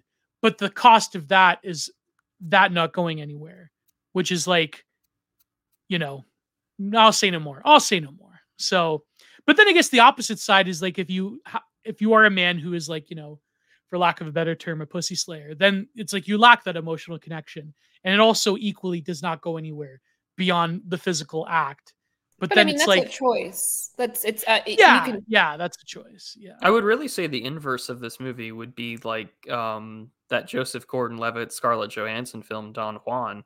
Uh, oh yeah, Don Jon. I don't, I don't know how they, they did the title for it, but I mean, in, in, that instance, he's an internet porn addict and doesn't really change despite being a womanizer compared to this guy constantly acting on his sexual frustrations and his own internet and pornography filled thoughts that you know he, he opts to change um, although it does take a almost a significant cost of you know yeah basically removing his own member there but yeah it's uh it, it's it's an interesting film that predates a lot of because what incel comes around gamergate and, and the and, and this is where i think the stereotype of the angry video game nerd who doesn't get any and is attached to pornography also comes around. And uh, and, and again this is 2008 so this is really before a lot of big porn sites and things like that are just ubiquitous. I mean not to say that you couldn't find it if you wanted to. I mean obviously you could back then but it was a uh, you know despite today where the the jokes and the memes are about like 2d women are better than real women or that you can just watch whatever you want uh, yeah. he's still he's still attracted to like women, right? Like he still goes nuts about uh, an encounter with a woman and experience. Where I feel like nowadays the the internet porn problem has gotten so bad to where there are men who will end up with women that can't even achieve climax because of their own like hardwired part of their brains and pornography. Like this is a totally different uh era, but still highlights really and shows the forerunner of the problem yeah, it almost reminds me of like Radfems on Twitter that like they'll they'll like uh, quote tweet people like Met Gold and they'll be like, "You are addicted to porn. You are." It's like you only view women through pornography. It's like it's a it, which is true. Unfortunately, a lot of young men do have that pornified view of of relations between men and women, and it is a, a huge problem. But yeah, it's just like I, I my my you know do you know uh my friend Anna on Twitter uh you know Byzantium you know Byzantium uh, I'm familiar. I think I have her blocked. Yeah, she's from Turkey. Oh, you have her blocked. Okay, it's funny because like she quote tweeted this one guy talking about um like some like nine out of ten is this or that or some like mid discourse, and she's like, "You are a baboon that belongs in a cage." I don't know why I found that so funny. like, you are a baboon that belongs in a cage. I got listen. We love our rad femmes, folks. Don't we love our rad femmes, folks? So um if she's listening to this, I love you, Byzantium. I mean, I, I it's just I found that one tweet particularly funny. Um, like when rad femmes go after like men on Twitter, it's quite it's quite hilarious. I, I don't know. I find humor in it. I don't know. It's oh boy. So default. Um, you there still? I'm still here. Um, I actually, uh, you know, speaking of of fatness, um, I I I managed to eat, to eat lunch on this stream without making any like disgusting sounds or anything. Nice. nice. Um, Bravo. Yeah. Thank you. Um, oh. so shall we shall we go to to the ladies? yes, we've been talking yes, about yes. men so much. So I anticipate the view count just plummeting. But uh the, the I, I don't even know if I could show it because there's I mean you could probably show it. She just has a bra on YouTube, right? It's like okay, let me let me see if I can find a good photo. So this third film that we're featuring now centers around a fat woman, Pig Hag. So let me look. It's 2019 film, indie film, directed by, written and directed by two gay men. Yes. Uh, yeah. about a, a, fat woman uh, in her mid 30s. She's 36 in the film and it centers yep. around there you go uh, and it centers around getting ghosted in my only take for this film and this is my take for this film despite the fact i wrote five and a half pages for it for notes while watching um, is that oh. gay men create a fem cell. yeah yeah i mean yeah, that's yeah. i actually think that's a really important point because nobody is as hard on women as gay men yes Exactly, exactly. So yeah, subject to change. Got it. Yeah, correct. Gay men are ba- are better at hating women than women are at hating themselves, and that like even like a scorned heterosexual man is. I mean, it's incredible. Yeah, yeah we, we, we could never we could never hate. Um, I'm thinking we're back as to much as gays. Gio yeah, scaring. Te- when was I scared? I don't know. I was talking about the desires of fat men. Uh, no, um, no, it's true. I mean, this explains the uh the perfume nationalist extended universe. But uh I don't know a thing about that one. I don't know Who is that? I'm you don't curious. know Jack the Perf? Oh my god! I Gio.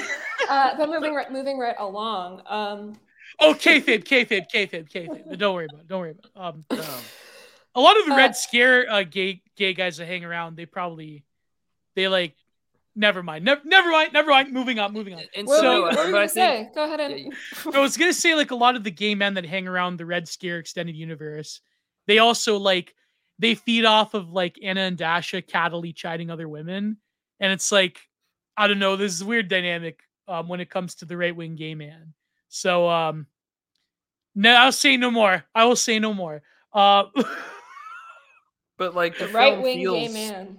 yeah. They exist. Um, uh, homofash is very real. Uh, but so like I, I think that you can just see the film dripping.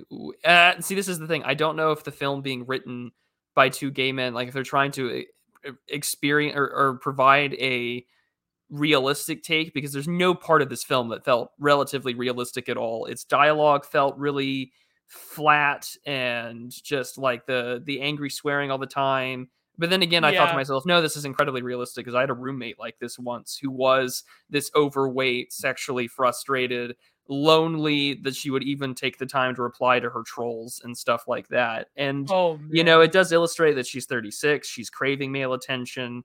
Um, you know, she's jealous of her married sisters that have things going on. But you know, it's very hard to have sympathy for her as she like is the sort of matriarch of these like four gay men that are in her life and oh, uh, and, and she's loving guns and roses like we're getting this sort of like middle class or lower middle Yeah. class like white yeah. woman fat white woman in her late or mid to mid 30s and she's concerned about Yeah, wanting yeah, go to any like old, like go to any like oldies like like butt rock concert. You'll find like Yeah, and she gets Ma- mad yeah, at like Axl Rose broke his foot or something, and she's drinking Natty Light at, at the concert or, Oh, i- or in her car. And I'm just thinking to myself, okay, they've gotten the peak lonely white woman, lower class white woman, uh, perfectly She's done. also a registered nurse, right? yeah, she's Yeah, a contract she's a- yeah, yeah.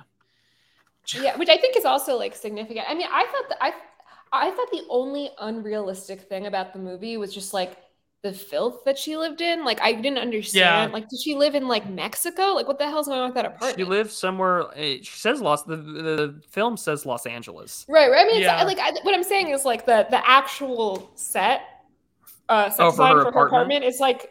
I mean, it's it's like a horror movie, which No, but I but I bel but I believe it though. Pure because- grody femcell. Like this but is why true. you know, but like me and Kat, we were like, okay, we talk about the incel. This was after the Adam Lanza episode, and we were like, what can we do? Is there any media that depicts the femcell? And Kat's like, have you ever heard of pig hag? And I'm like, what? What is pig hag? And like, what? Then I just had to watch this film, but it does. I think like it's a different side of the femcell. It's not like the like emaciated wannabe anime girl like living in filth watching like yaoi in a messy room it's more of like the uh like the obese woman side of it which is like yeah. interesting I think it's it's the it's more real somehow because you know the the the girl watching anime like probably can get sort of like a greasy you know a greasy boyfriend who hangs out at the movie theater or whatever um yeah I, I'm, I'm I'm showing my age here, but like this woman, like it really is remarkable. Like the guy who she sleeps with is a totally ordinary guy, but he really is out of her league, and that attachment she she like develops is extremely real. And I've seen this happen a thousand times easily. whoa so okay so basically she's going to this gnr concert and she meets this like like I don't know, like they met at the pool in the hotel, the motel. No, they they they met because she's crying um and drinking on the sidewalk, and he total passes her match. by. Yeah. He passes her by and says, "Sorry, dude." Uh, basically misgenders her, and she freaks the fuck out.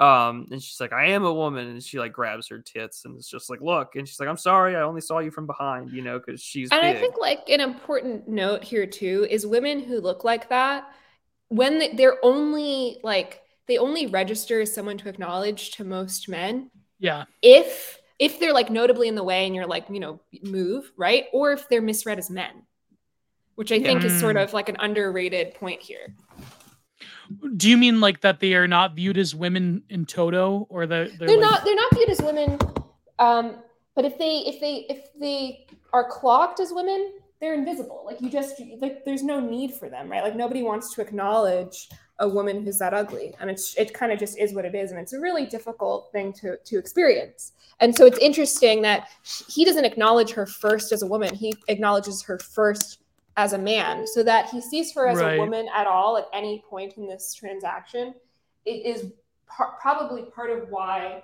she becomes so attached Yeah. Well, actual physical help, he actually watched the film with us. So he said he, it was terrible. I mean, it was a bad like in the way it was made. It definitely was not like the sort of um I think like New Line Cinema led the way in the 1990s with like uh what they called like new queer cinema, like Gregg Araki, like like like the the Teen Apocalypse trilogy, which we probably will cover in this on this show. Um, like it depicted like films made by gay men for gay men, and like they well not just like gay men, but also like queer relationships that are like ambiguous. I mean queer in the academic sense. You know what I mean? Like Yeah, yeah. yeah, yeah. so Um, it- but it's interesting though about this because is this they- they- film just gay men making fun of fat women? Well, no, no, no, because the the the because the film does have a back and forth, uh, a little non-linear break where it does show the night that they spend together and her like over attraction where she's like 36 she does think about children. She doesn't want her uterus to rot up inside of her. And she's saying all of these things to a guy that she only just met and they had a few drinks in the pool and she wants to sleep with him because lord knows how long it's been. And Yeah. I, I don't think that the film is actually unrealistic in the way that she carries herself Oh, and by the way, the the film opens with her getting trolled through text messages by yeah.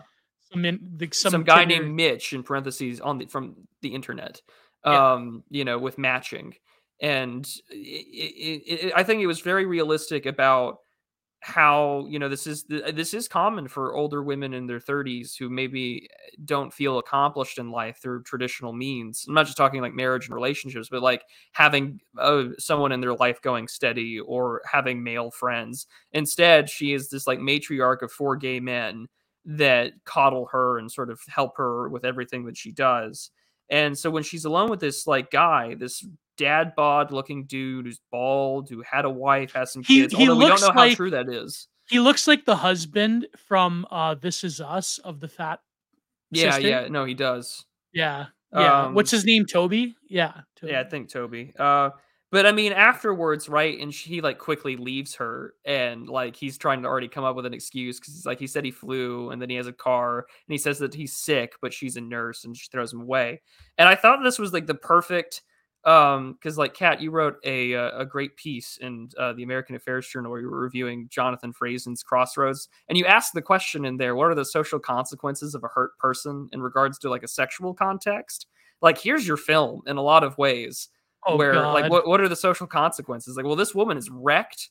She's alone. She can't get with anybody. She's jealous of her like married sisters even though she's like kind of coping with like well, well this man wants her to like you know just cook and clean and have sex with him and he's the breadwinner. Like um all all of these things are sort of put on display. And so her her idea of escapism when she's ghosted and nothing really comes out of it you know she rips up the bandana of his that she's got she does buy the trailer and she becomes basically a fem cell with her four gays traveling around california in the country and it's uh it's just it's like me, it's lesbians moving out to the country.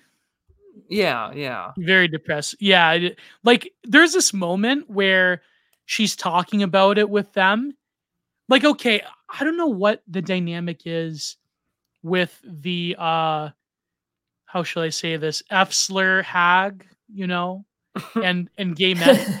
you know what I've always found striking about that dynamic? It's this. It's very similar to the dynamic between a beautiful woman and an ugly, you know, an ugly woman. It's like they gas them up in this way that's totally self-destruct. Like, well, it's not self-destructive. Yeah. It's, it's destructive. Like you, you can't just tell the per. You can't just. It's just like you can't tell the fat man you're doing everything okay. You can't say that to the fat woman either. At some point, you need to compassionately push them towards change. But the the the you know f hag position is a way of trapping yourself in, in bad habits Yeah, exactly. Because I think like, but the, but what do the gay men get out of that relationship with women? Do they like get emotional support or like what what is it? Or is it like some weirdo like power fantasy? Like what? It, like I I could never understand why. I mean, maybe because I know from the woman's perspective, like having a gay best friend is like, you know, part of my French. It's like uh you you have this like narcissistic supply in a way like it's a man that doesn't have the same like sexual threat as other men but like what do gay men get out of that i don't know i would have to ask it's, interesting. I've never i don't think i've ever had a close uh, gay male friend. I've had close straight friends but i've never but but then like i'm not one of i'm not i'm not glamorous enough but i'm also not abject enough to attract gay men as a woman as a woman that's right. gay men they never go after mids. It's always like stunningly beautiful women who have gay best friends or like absolute pig hags like her uh, that well i think Yeah. matthew i think I matthew you're right. perry pointed out in the chat revenge on the projected image of their mother Whoa! Whoa! That's That's amazing. I don't if know I could it's. snap, I would. That's that's great. I love that. I think that's, a I think that's right. oh my god! That's fantastic. Thank you, Mr. Barry. Um, Whoa. but yeah, no, I love because there's just so much in here where again, like the the the gay best friend cadre or gay harem almost. Uh, it basically just keeps her perpetually infantilized in a lot of ways. Yeah. Where where her sister, the voice of reason, is correct. Where like the the sister on the phone call after she sleeps with him is like, well, you know, she says things like, "I met a boy." you know, and the sister's just like, well, you know, you're you're being a little wild, you're getting intense, and she snaps at him. She's like, you don't want me to be happy. I'm happy here. Like, just go back to your wife or your husband and kids and whatever. And she, you know, she just like swears at her all Yeah. the time. And um, and, and how does this end? My she she's crying. My gays have ruined me, and so I, that in was order an to maybe- amazing scene. that was the, that was a confession. I loved it. It was fantastic because, like, I- I'm sure that that kind of phrase or uh, commentary is definitely true. And so, what's her solution? Well, maybe if I act like them, it'll be fine. So let me just present myself uh, ass up and let anyone have my way with me. Uh, to which, of course, sh- she's not like gay men. Her attempts Yeah. to be like a gay man are useful or useless because even after the third guy that she's been with, that's used her for basically to pump her and dump her, uh, she like gets out of from the covers, reveals herself, and says, "Do you want to stay and watch a movie?" And he's just like, "What? Fuck this!" and like leaves. And like she, she that breaks her, and that's it. and so what? How does it? you skipped over I film. Yeah like but you did you skip over the part where she uh oh my god how do i describe this which was a really weird scene she becomes a uh she does a bit of sex work herself in a way but not like traditionally you know what i'm talking about that one scene Or what? She just like posts herself and says like, "Here's my apartment. Come in." yeah yeah there's a lineup of men that uh do the deed Yeah, that's what I I'm don't even saying. think for like, money, That, just- that's the yeah. yeah. they, they just do it to do it. And so oh, okay yeah yeah and, yeah. and what what what's that's the thing that breaks her though is like the third guy that finally like comes in finishes and she's like do you want to stay for a movie or something and he's just like no and leaves nope and like it basically breaks her and that's how more or less it transitions to the end of the film where she gets the camper and her gays are just going along with her and she becomes the femcel Yeah, yeah. And I feel like there's a pervasive sterility to it. Um because like it's almost similar to like This Is Us. And for those of you in the chat, the only reason I know about this is because my mother used to watch this show. So I would like she would like force me to watch certain thi- you know what's funny? I would always say that on on, on Twitter. And and they're like, Gio, I don't think she forced you. I think you just are generally curious in this like trash media. I go, yeah, maybe maybe you got me. But I mean, this is us became unbearable because it's like literally just like bourgeois excess and it's terrible. But there's this like arc where like the fat sister, I forget her name, is like trying to have a kid with Toby. And like there's like the the I think one of the first like media depictions of like older like fat women who like have fertility issues. And like that's another thing. There's always like again, like what Kat was alluding to, there's always like this pervasive like metaphysical and even physical sterility to like the older fatter woman that's like you know past her prime it's like this weird um dynamic and now that she like in pig hag she like fully submits to it by going on a road trip with her gay besties and she becomes like the queen of the the flock. And but that but then the gays they're not like her real children. They are just a replacement. They are like this already sterilized version of her children. So it's like yeah very archetypal content going on there. But maybe i'm just theory selling over an objectively terrible film but No, I mean, I think I think you're right. I, you know, I don't, I don't think it's a terrible film. It's not a movie that I ever wanted to watch more than once. I'll be honest. Yeah. I watched Not the it. same Yeah, the first time I watched it, when the, when I heard about it, um, I think this this streamed um because South by like no, it, I, I I I didn't watch it on the South by Amazon thing, but I did end up I watched I watched it when I was in the middle of the desert all by myself. Um, so that was Whoa! weird, yeah. Um, so that was a weird sort of thing, and I just remember being like, I'm not. I, I was excited to see. it. I'm like, I don't want to ever go through this again. And then I watched it again a couple of weeks ago for this. Um, why were you in the middle think of the desert alone Um, I I got scared about about COVID. I wasn't totally alone. There's one other person with me. Oh, um, but, yeah, but I mean, like we were pretty isolated. Uh, but yeah, we we had we we had an episode in in March, and then we we got over it. well, that's I, another part of the movie of ha- too. Is yeah, the desert. Yeah, that is yeah yeah. But it's a weirdo like ascetic expression, but for well, there has been women mystics and anchorites that have gone into the desert. There, well, know. yeah. I, the, I, ironically, the most prominent one I can think of off the top of my head is Saint Mary of Egypt, but um, that's a sort of the inverse of this. But um, but what the the film does with the desert is the she she talks about like funerals or whatever when she's talking to what's his name Nick or Toby or whatever. Um because mm. he's a funeral director that's the story he gives. Um and so she's like i don't like funerals like i'd rather just go into the desert and be picked apart by buzzards. And so after she gets ghosted she goes to the desert and she like thinks about it and she's gonna like wander off in the desert and she gets five feet in there and she sees like some animal or whatever and freaks out and like wobbles back to her car in her flip-flops and she's like okay fuck that like i'm just gonna figure something else out. Yeah. and it's just um even then right it, it it's an illustration of the suicidal ideation in women doesn't have the same level of commitment as uh as men do. Yeah, yeah, it's true. So um, I don't um think that this is a bad film overall. I really do think that this is a confession of what gay men can do to women. Yeah, no, I mean, I just, I think I, I agree. I mean, it sounds like a joke, but I, I do think it is an expression of remorse. You, you know, because there's, yeah, I, it's, yeah, there's because there's also this sort of like fake maternal energy that the gay best friend brings to the abject woman. And yeah. The, is, the gay yeah. man can't be maternal. I mean, it's just it, it, he could be loving, but he can't be maternal. Um, and yeah, I think exactly. that perversion. Look at this comment. Femcel, insult. I wish I could put default in a prison cell.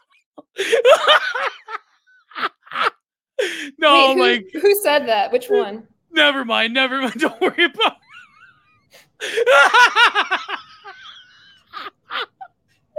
I love how like I don't know why I found that funny. I'm no, sorry. it's good. I just can't no. even see. Oh, oh, that guy. Okay, so this guy's a persistent troll of mine. He's been following me around since uh, uh, TPG and I did ATO. Uh, he's a real pain oh. in the ass, but got you got to love him because some of his comments are actually pretty funny. I found it funny though. I have. Femcel, incel. I'd like to put in prisons. Uh, women prisons are actually they're not as nice as people make them out to be. Actually, do you know that? Women um, prisons are actually pretty terrible. like, yeah, I don't know. I don't know anything about uh, prison. Um, hopefully, yeah, I a lot of couldn't help you there, Gio. Yeah, yeah. Apparently, women prisons. Um, well, they're bad for different reasons there still like is a lot of predatory behavior going on, especially from guards, but also like other women.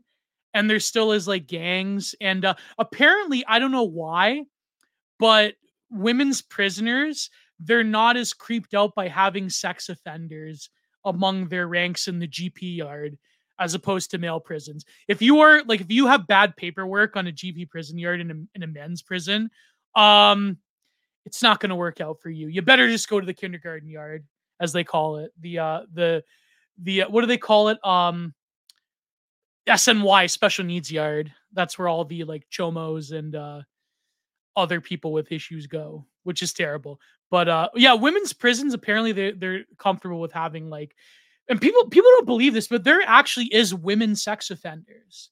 People don't believe that, but it's true how could people not believe? I mean, there are like women pedophiles, right? Like yeah. that's, that's I'm trying not to say the word cat, but yeah, yeah. Oh, yeah. I'm so, oh, I'm so sorry. No problem. No problem. Uh, no, but yeah, there are women uh, cheese pizzaists. Um, but people don't believe that. They think that women are incapable of. Uh... What about the lost profits thing? I mean, that was like that. I mean, they they get women when women are evil. They're really, really. They're yeah. It's bizarre. It's. I mean, it's yeah. just I, I don't have words for it. Do you remember that Gamergate porn star? You remember um, I don't Carrera? So. Maybe I don't know. No, yeah. Apparently, so. apparently, her and her boyfriend were doing that type of activity. Now she's in prison, so all the other uh, Gamergate people had to kayfabe their interaction with her. Jesus. So, um, yeah, her name is Carrera something, Mercedes Carrera, something like that. Anyways, anyways, apparently there was this couple who were these like SJWs that debated Sargon, where the guy ended up redacting his girlfriend. Did you do you remember this prude? Oh, that's years ago at this point. Yeah. What, what 2015, 20 uh, Yeah, she, they hosted a debate between Sargon and Kristi Winters. Oh yeah, no, I I remember there. Yeah. Yeah, and Man, apparently the guy was a psycho and he like ended up redacting his girlfriend. So Good lord. Yeah. Those are the days, man. Those are the gotta watch the Lauren Southern documentary to uh, truly appreciate those stuff. oh, If you know what's really funny? wanted to fuck with her, they would report her for uh, using music that she didn't license. Yeah. Well, well, you know about that default, so that's Oh, like uh, the, there's a there's a comment in there too, where uh here in the chat, where my favorite is in Gene Wolfe's Book of the New Sun. The Torturers Guild didn't allow women to join because they take the torture too far. yeah, the skeptical feminists. There you go. Gene Wolfe book of the new sun. Yeah, I watched this pill eater uh um thing on Gene Wolfe, the one book book I think it was Book of the New Sun. Um didn't allow women to join because they did the torch too far. No, it's true. Throughout history, there has been um a number of uh women torturesses who have very like disturbing sexual sadomasochism going on. I know that there's that one in Louisiana back in like the uh with her uh, slaves um there was also the woman in uh in Romania that uh what's her name the torturess Oh, They had to- Bathory? yeah Bathory yeah yeah yeah yeah that's where the band name comes from actually and you know what uh, our good friend Alex Kaschuta has this episode with Jeffrey or another good friend of ours Jeffrey Schollenberg Yeah, Outsider Theory. It's a great and it's a great episode. Really I was- I, I think I told Jeffrey I should tell them this. I, I was listening to it while I was doing a woodcut, and I ended up cutting my finger, and there was blood everywhere. So like I was like had to like rush to the washroom, but I'm like, oh, this is a really good episode. So I like had to like bring my phone with me, even though my finger was like gushing. Like I just remember like listening about this amazing episode about Bathory and like what she was doing and this like sexual sadomasochistic torture. And like I cut my finger. I like didn't know what I was doing with the gouge. I like, you know, misdirected. Oh man. I remember that for some reason. But yeah, that was a great episode of Outsider Theory. And also my episode of Outsider Theory about uh Francis E. Dec was also amazing. And I do and I will promise that someday, hopefully soon, maybe by September, I will get Jeffrey Schollenberger and Alex Kaschuta on Content Minded. So we'll see what happens. Um, You know they'll say yes if you just ask, right? I know, no, of course, yeah, of course. I actually messaged Alex. I said it's funny how we have we both had Helena on our shows at the same day on the same week. So, yeah, um, amazing. Uh, so Pig Hag was very interesting. Uh, I I thought it was good because there is really I think um like not a lot of literature like the, like it's starting to but there's not a lot of uh media that depicts the you know under there is some like depicts like you know fat undesirable women Misery. I, I, think misery. misery is so oh good. you know funny you mentioned kathy bates because i was gonna say s- uh fried green tomatoes Yes, she- I agree. Yes, Yeah. absolutely. yeah yeah yeah Be- but then doesn't she like lose weight and like then she has a boyfriend or something but like because because kathy bates she's really good at that like dolores claiborne is like another one but like that's where like her cheese pizza husband is creeping on their daughter and that was a great film i love dolores claiborne and misery is another one misery is a great one but uh, i don't know if we wanted to end by reading this vice article this is by i believe i have her blocked on twitter i must have her blocked on twitter this is by uh she wrote a book actually about being a fat woman, believe it or not. Oh, I know, right? Aubrey Gordon. Aubrey Gordon. you know this person, Kat? I I I feel bad about how much I'm like how much I orbit left wing media people. so you know about her then? Yeah, I mean, yeah, I I'm like I read all the shit. It's it's, but yeah. let's let's let's hear it, Gio. okay, so let me do the screen share. Um, she wrote a book actually called um, wait, let me get to it. So this is called yeah. What am I doing? Fumbling all over myself here. Um, again, I'm not used to the the the fasting thing, so forgive me if my mind is a bit elsewhere. Um, yeah, here we go. Here we go. She's such a pretty face. Culture tells us bodies like mine are impossible to love. Don't believe it. That's that's actually one of the more decent illustrations I've seen at Vox. So uh have you interacted with this person though? She wrote a book. Let me go down. Her book is called um what we don't talk about when we talk about fat, about fat acceptance. You know, uh, so I wanted to let's see what's a good line here. So um she's going through about like her experience as a fat woman. Um what's a good line?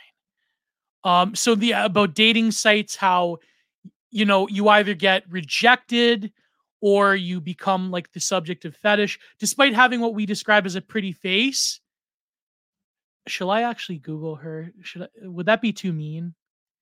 That be too mean. I'm doing it. I'm doing it. I'm doing it. Yeah, I mean she's not that bad. I mean, if she lost weight, she'd. Yeah, she's. I don't know. Fat, right? Like, I mean, yeah, she's fine looking. She looks like you're sort of just like lesbian music teacher or something. like really likes snowed Doubt and like oh. that, and your sixth grade chorus ends up singing it or something. Yeah, for for YouTube purposes, this is not targeted harassment, by the way. This is just us like, yeah, she's decent. Like she's not like I mean, she, yeah, she's fine. She she dresses yeah. well for her size. I mean, yeah. I don't. My problem with these people is like she's just a hideous leftist. That's the problem with her. That's all these all these people know the truth, right? Like they're just yeah. not. It, yeah. It's just I I look. I know like nice, uh, uh, like terminally polite, like Canadian people who won't who won't date fat women, right? Like it's just an instinctual thing. Yeah. It's way harder. Yeah. No, she is right though. I mean, so but more than that, the messaging mirrors so many experiences I've had before. It echoes fraternity brothers. Oh, hogging competition. Prue, did you ever do some hogging in your day? Oh, he's he, he, he's he's AFK. Oh, okay. Sorry, sorry. Yeah. Oh, yeah, yeah. I didn't look at the. Yeah. Okay. Yeah. So is hogging even a, is that real? There's no way, right? I I would like to think that it's not real anymore, but certainly in frat culture. See, in Canada we don't have that the frat thing. Um, but I know that there was a thing in frat culture. Like I know among bands, my friend actually toured with a, a djent band as a merch guy, and he said that like there'll be a thing like you you you try to like get the fattest woman you can find or the most ugly woman and it's like oh look at what i did sort of like we yeah i know that.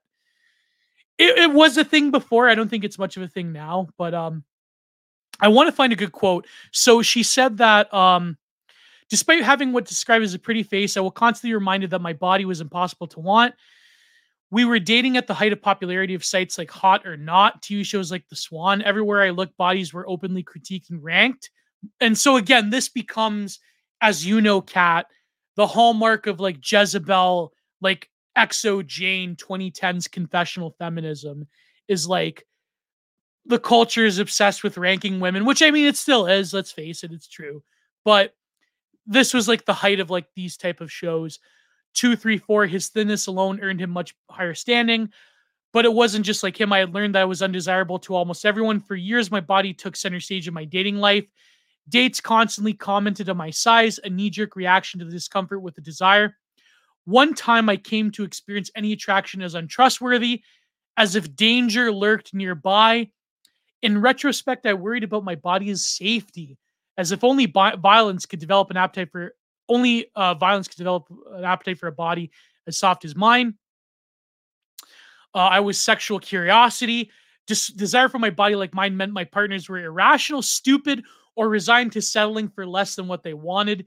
In the years since my first breakup, I had struggled to accept interest what I would where I found it. no matter how a potential partner looked, no matter how enthusiastic they were, I couldn't help. And then of course she talks about um, you know, anti-fatness, but also that it's like a fetish. Um, I briefly dated a friend of a friend who decided to return to dating apps like Bumble for less than a date when I matched with someone. I said hello. He said, Oh, and of course I can't say this on YouTube, but like basically he's looking for a fetish lay. Um, fraternity brothers with hogging. Uh, messages that receive my body like tissue, plentiful, accessible, disposable, trash. Fat people aren't the only ones whose lives lives the repercussions of anti-fatness in their relationships. These messages are also laying hard with people who date us, love us, marry us. You don't want to be seen with a fat woman. Desiring fat people is something, but again, this again is very female centric. It's not like what fat men, fat men go through something similar, but not to the same. Uh, it's different. It's different. I mean, I don't know. I mean, I, I I'm always, and this is this is really bad of me, but like you know, in the 2010s, when like fat women started saying like, "Oh, I got catcalled so much," I, you know, there's so many chubby chasers.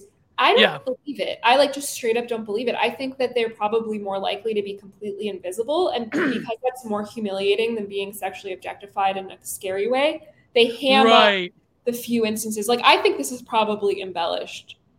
Yeah, yeah. I mean, like all things at Vox, but like all things of this era, it's probably like all those confessionals are probably embellished, right? Apart from like I mean, they, they few. have to be because it's it's just like I've never been obese, but I've been like I'm, I'm like a little bit like chubette, I'll say, and like I chubette, right? Like I'm not full chubby, but I'm like in the I'm in the the, the county, um, and it's like I've experienced like huge bouts of invisibility, and I'm like, look, if if that's what I'm getting, there, there there's no way there's just like you know secret underground chubby chasers who are you know catcalling these women nonstop. They they probably right. have more miserable existences.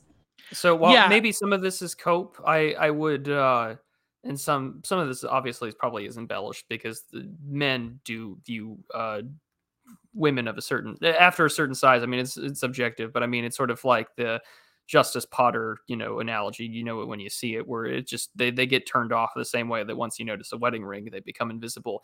But I wonder how much of this though is also um, maybe code switching or perhaps the slight whistle blow for or you know dog whistle for perhaps other people that don't mind it uh i'm thinking of stereotypical interracial oh, relationships oh okay where, sure yeah I, yeah. yeah that's the, that's that's the that's the there's the, that element that element hasn't been addressed and i you know that i know there was a recent episode of soft white underbelly like that by the way but i mean that, but it's real though that that that's part yeah it is real is the thing that needs to get addressed and maybe that's why they're like i'm getting catcalled so much you're getting catcalled by people that you probably wouldn't sleep with or that you may have an issue with on a a, racial or ethnic basis because like you whoa! gotta, well you well yeah. If you live in if you live in a heavily diverse city, or if you live in a city of a primary like of a primary one group over the other, like El Paso or you know Dallas is getting this way Dude, as I'm well. Gonna, I'm where... gonna like you know be I'm gonna make a shitlib comment. I think the reason that uh, fat white women don't like the men who tend to be attracted to them, it's a class issue more than it is an, another characteristic issue. Maybe. I think, Maybe. I think those men tend, the men who would have that interest in that way tend to be, at, you know, working class or middle class at most, and I think that's the issue. Yeah, that's true. That is true. Um, it's it's it's got like something about like you know, trailer park Americana about it that probably is stigmatized. Um, so here she says, uh, despite being surrounded by women of all sizes, viewers options instead to drive the desire into safe siloed and one sided experiences away from the prying eyes of the world around them. Uh, while Ogas and Gaddam's research speak only to sexual desire, not romantic attraction or aspirations, it certainly indicates that our cultural script around size and desire, that is so that thin people are inherently desirable and fat people are categorically undesirable, are rooted in more perceptions. Of, so then this is the typical like social constructionist fat acceptance argument.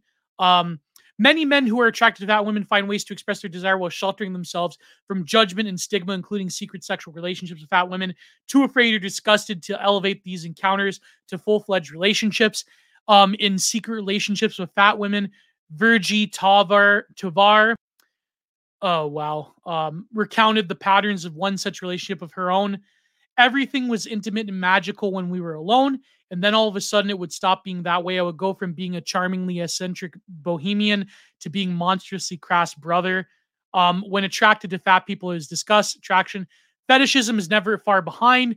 Fetishism isn't itself necessarily pathological. I would love a chubby chaser that had a fetish. I don't give a shit. Like you know, you take what you can get. Um, but, uh, but, you say that now, right? I mean, right, right. Where, where where does your meeting go behind that? I think this is something that women, I think, are a little more tuned into than men are. Uh, yeah, uh, cat, cat, correct me if I'm wrong, but like I, I, I, would say that you know men don't have a problem with it because I think we're a little more hardwired to think um, with the head down below than the head above. Whereas yeah, I think when true. women reject men, they will have the calculus in mind of like, oh, you're looking at me nothing more than a, a piece of meat. Whereas I think right. when men finally click and have that moment, it's far too late into it. I also don't think women objectify men in the same way. Like, really? I, I, I mean, maybe like you know, like women who are obsessed with like K-pop bands probably like bother the Asian men in their lives. Um, but I don't think that like the chasing manifests in the same way. I'm trying to I'm trying to think. I've so I was once accused of only liking someone because he was Mormon. Um, mm. That that was that was weird. And then I but then I was like, I wonder if that's true. It was actually right around the time that I watched Pig Hag, which was I was so horrified at the accusation. I was like, would I like him if he didn't have that religious baggage? I don't know. But I don't know. I still don't. I but it, it, I I still don't think women do it in quite the same way. Yeah, perhaps. Um, but here, like, of course, this article is interesting because it is in Vox, and she has to give the cope about sex work is real work. To be clear, there are attractions to fatness that take such specific forms that they're undeniably fetishistic. Feeders, for example, long to feed their feedees. Dry, yeah. So if you look at certain YouTubers like uh, Foodie Beauty or Amberlynn Heard, oh my god, terrible. Um, driving pleasures from watching their fat partner eat in some cases from watching them gain more and more weight. Oh, squat fetish. oh, desire to be sat and pinned beneath the bed.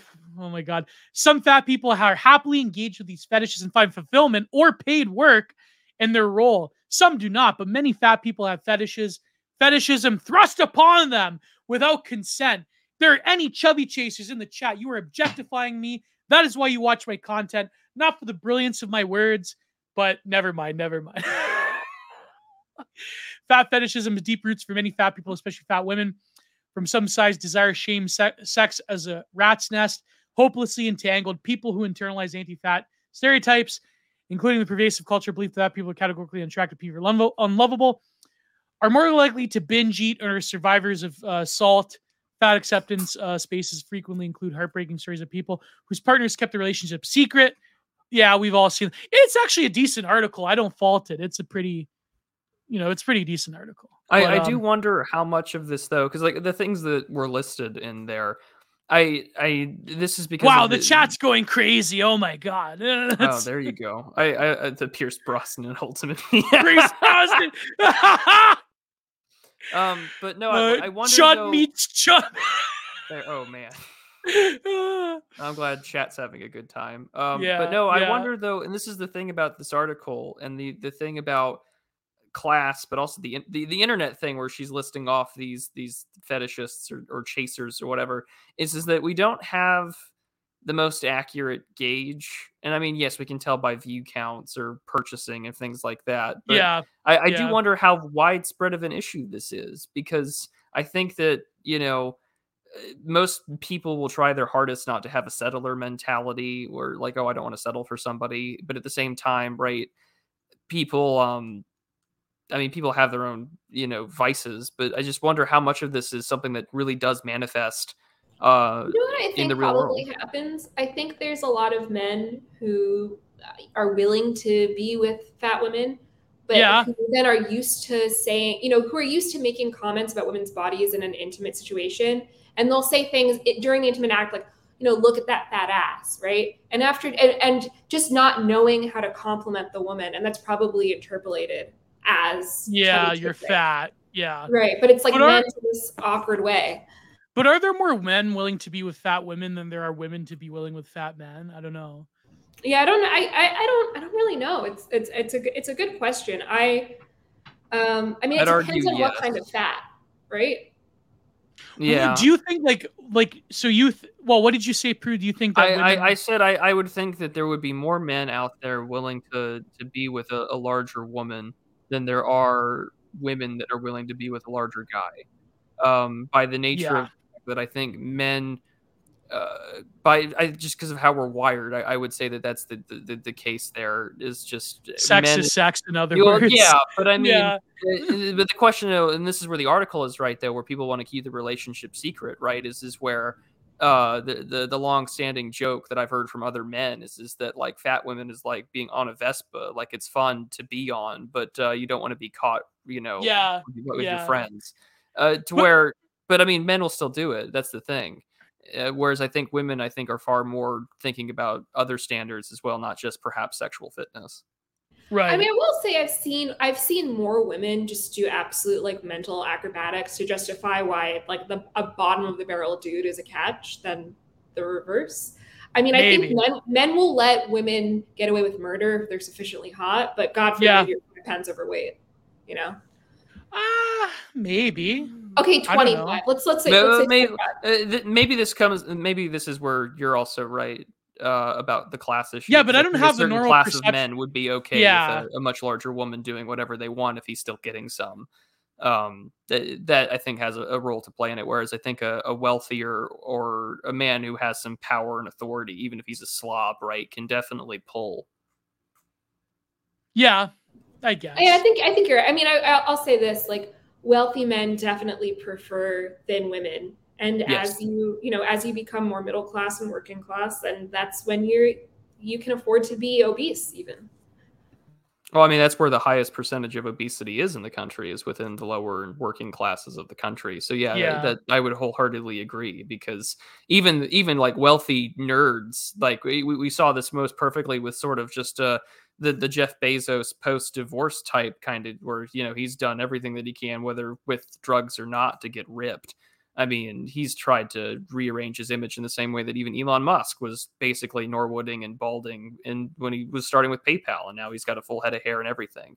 I mean, it's there, there's something that's definitely there, and I mean, you can also see this in reflection to um, certain, uh, you know, a word uh, elective procedures when it comes to dealing with pregnancy. That yeah, there's a bell curve distribution of who gets it, both the lower, uh, poor, lower classes compared to and- wealthy yeah. women.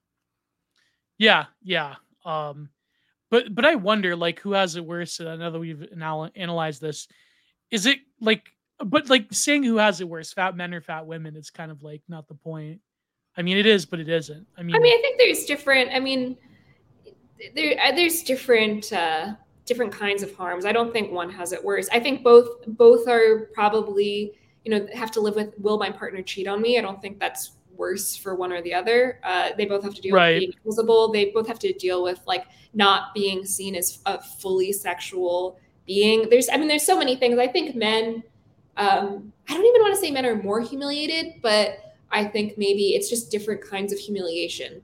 Um, you know, I, I would not say that a, a woman is more privileged because she can, you know, get a guy to come, you know, ass fuck her with a bag over her head. but I mean, you know, like that's not all right. sure, but like being, I think being uh, reduced to a wet hole is just as bad as having to go see a prostitute. Probably, yeah, that's true. Um, men are more likely to be cooks on occasion. Oh my god, yeah. Well, like I alluded to that soft white underbelly episode recently. That really, uh, that woman was a psycho. Did you see that one, Prude? No, I did not. Oh god, yeah, it was the it was the cuckold one like that.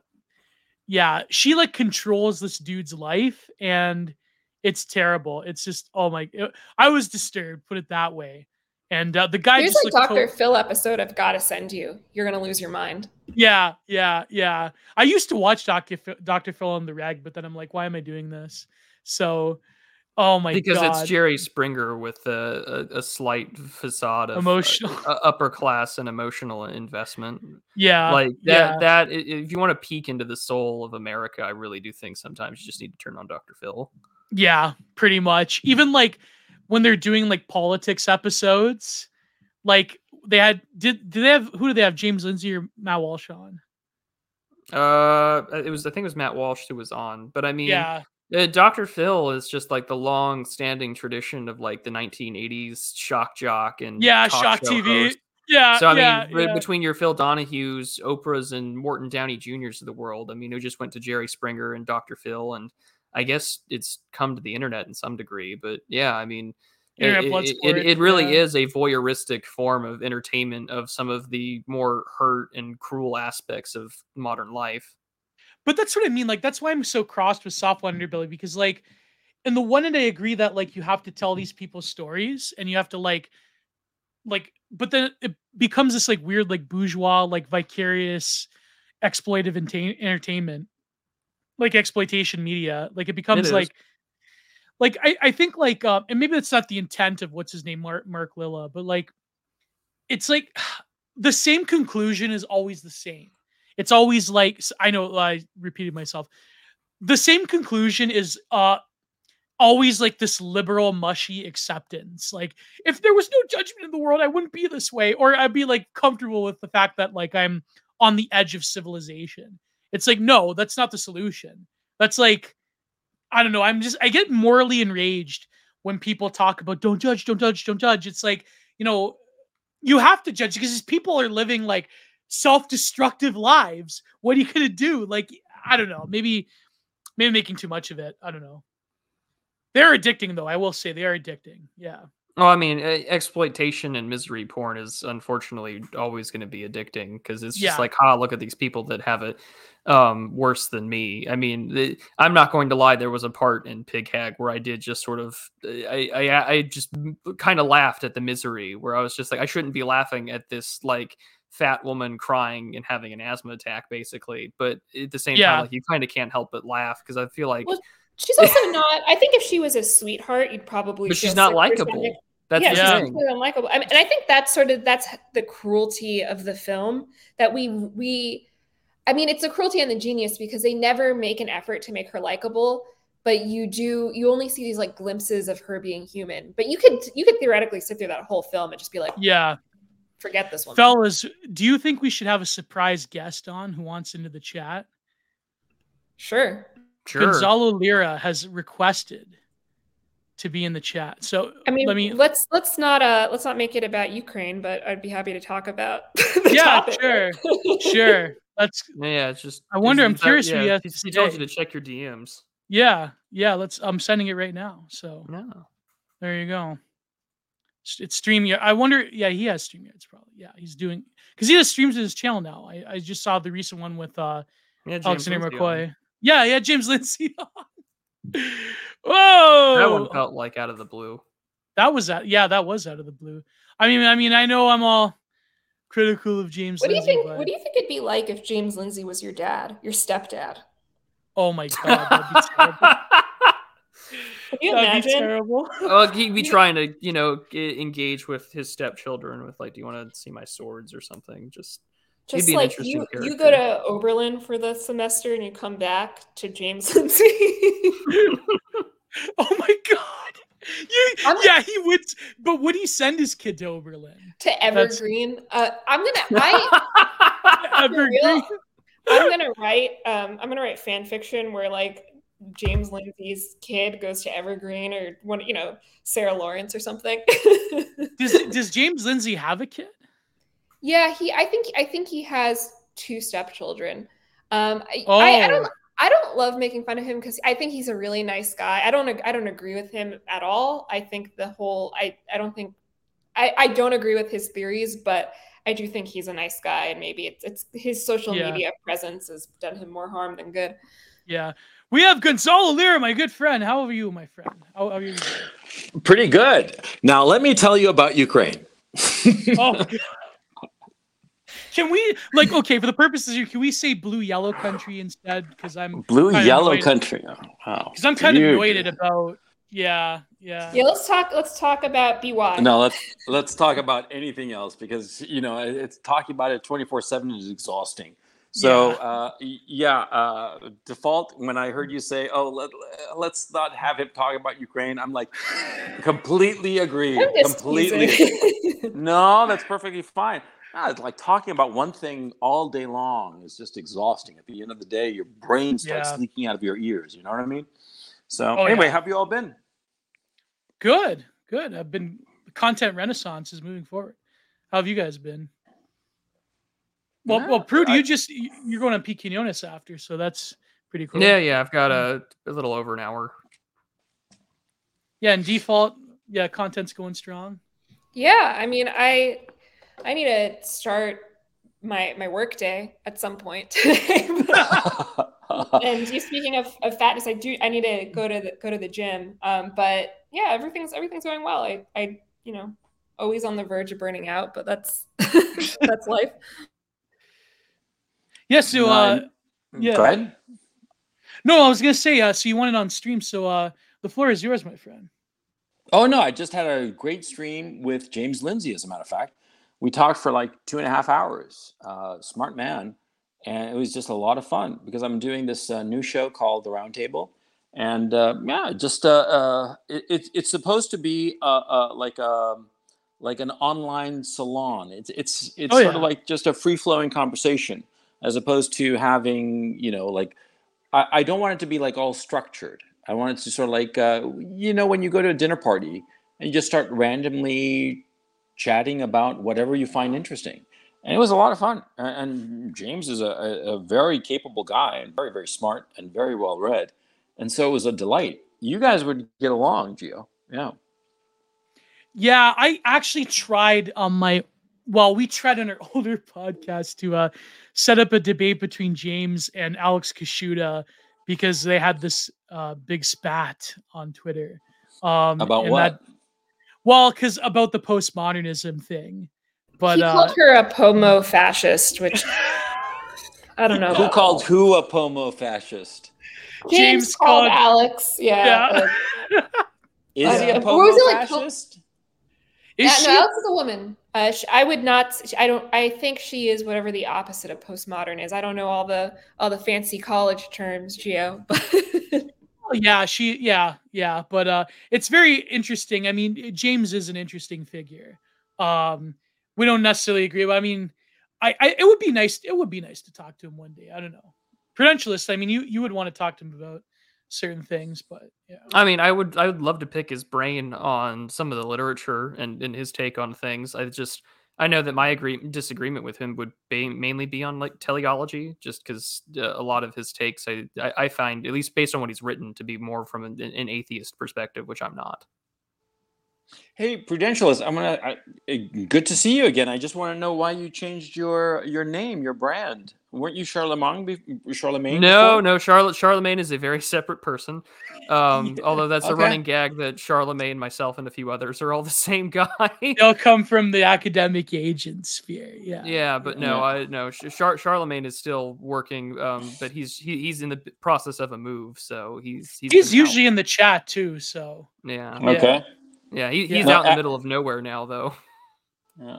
Academic agent hates me because uh, back in 17, I, I just said that, you know, the whole higher education thing was a scam and that nothing useful was really being taught to people except maybe in some of the elite universities. But for the most part, people were going there and they were just getting loaded with debt. And academic agent hated my guts ever since, you know, it's, I never understood the guy. Is he still around? Is he still uh, putting out Yeah, content? he's uh he's been busy. Uh, he does his three weekly shows. He put a book out on elite theory, and uh, he's been following the Duran and uh, when your and your appearances on there as well, actually. So yeah the academic agent of 2017 is different than the academic agent Oh, yeah. I yeah Oh, definitely uh, two separate so? people. he's How so? definitely well he's not a libertarian anymore he's much more of like um what would you say Uh, reactionary I would say uh, he, he is a perennial traditionalist, is what I think is the best way to describe it Yeah. nowadays. and plus like he's had a falling out with academia as well so that's another thing but And, and uh, why? What happened? When? Why did he fall out with academia? uh what happened Prudy got doxxed or what happened with? Uh, d- I believe so. Is what had led to him more or less making this his full time job. yeah yeah Oh, he got fired. Nah once fired or- i don't know i don't know i, I won't i don't want i wouldn't want to gossip he's been he's been good to me but yeah yeah like uh he's yeah i think I think I mean in 2017, if you would have asked said that to me, I would be kind of offended. But now the like in hindsight, I mean, I agree. It's it's not it's not a good place, man. I was actually what's, talking what's not a good place? I, academia, I the way things are nowadays. Oh, it's garbage. It's been garbage yeah, it's, since the '90s. Uh, uh, you know, and I saw it uh, like at Dartmouth in the mid '90s. It was it was going down the tubes then, and it's garbage now. And the shit that they're teaching. Have you ever seen? Have you seen the syllabi of the of the courses now? It's just oh, ridiculous. Yeah. It's a joke. It's it's. I can't take it seriously. And I, I frankly, uh, you know, uh, my degree was worth something once you know, because it took effort and, and grit and hard work to get my degree. I'm awfully proud of it. But now, you know, you, you just like, you know, sit there and stare. It, it, it's basically high school, public high school, but you pay for it. You know, uh, yeah, you're, you're, yeah. you're going to graduate, you're going to get a decent grade, and you look fine on your transcript. You know, you'll get your money's worth. You'll get an empty accreditation. I mean, I'm sorry I feel so strongly about this, but it's like I had to work so goddamn hard for my goddamn degree, uh, and and now people get the same degree, you know, uh, with the honors that I got, but they didn't do anything for it. You know, it just pisses me off. I, it's a, oh, yeah. I recently had a conversation with my thesis advisor. Um, I've stayed in touch with her, you know, all these years later, and uh, and she was, was so disappointed in like the standards of the people now, and you, you know, we we kvetched about that. It was it was kind of like funny, you know, but at the same time kind of sad, you know. So yeah, yeah. yeah. But anyway, wh- so what uh, about you? Then go ahead. No, I was gonna what you thought about the stream, like our our our movie. Of which streams? Uh, were you listening to our uh, discussion of these films? Or? No, which films were you talking about? I'd love to hear. Oh yeah, we were talking about these indie films with fat people, and uh, yeah. But how was your stream with Lindsay though? What were you guys talking about mostly? Oh, we were talking about uh, you know the same old, same old. You know, the world's going to shit. World Economic Forum. You know, life sucks. We got to get out. you know, I mean, the usual. But no, I, I want to hear about the the thing about the films and the fat people. That sounds much more interesting. Yeah, we covered three films. Uh, Heavy which is a Cindy film from '95. Um, yeah. This other one called Fatso, not the '80s one. It's like this Scandinavian one, and this other one called Pig Hag, about this uh, and. Yeah. Uh huh. Yeah, no, I no. haven't seen any of those pictures to tell you the truth. Yeah, I know, uh, I know. But uh, the, the first one you mentioned, what was the name of the first one again? It's called Heavy. It's with Liv Tyler, and uh, yeah, yeah, and and with it, it, and uh, yeah, I remember that guy. That uh, I remember the actor. If you it, something Taylor Pruitt or something like that, Vincent Taylor Pruitt, right? Yep. Yeah, Vincent yeah. Taylor Pruitt. Yeah, yeah, yeah, yeah, yeah, yeah. Yeah, I didn't actually see the movie, but I remember hearing of it. No, it was great. Like it, because it basically depicts like life in small town America. When oh, you're in you a, hear that? Do you hear that? Is that a, is that some missiles going off? Yeah. Oh my god. That's uh, Russian artillery. Oh my god. Do you oh, hear it? Yeah. It's it's those it's those uh that one particular system they have the multi the multi fire one. Um yeah. whoa, that's surreal, man. That was um, cool. It's it's like coming from like the southeast. Uh, because I can see like some glowing. I, th- I think it's like the the yeah the southeast of the city. Yeah because I'm near the center of the city, and so yeah, yeah, yeah. That, oh that's cool. but I'm sorry, default friend. You know that that was unintentional. Um, that's a lie. You know, I told the Russians to start like you know start their artillery fire when I got on because I just wanted to annoy. Uh, you have a connection. I hope you're staying safe. I think I, I think I have to start uh, hopping off the stream though. Yeah, uh, actually, yeah, oh, yeah, I'm gonna have to wrap up actually. Okay. Um, no, I just just want to say hi, you know, and and uh, keep on doing what you're doing, Gio. You know, keep it up. Yeah, thank you, thank you, my friend. We have to maybe discuss business sometime. Uh, business? What business? There's no no business to to talk about. About what? Nay, Jesus Christ! mm-hmm. Invite the man on your show. Content minded, oh, yeah, maybe one uh, day. Yeah, sure. I'll, I'll we'll set it up and we'll do a a, a stream on the roundtable. That'd be great.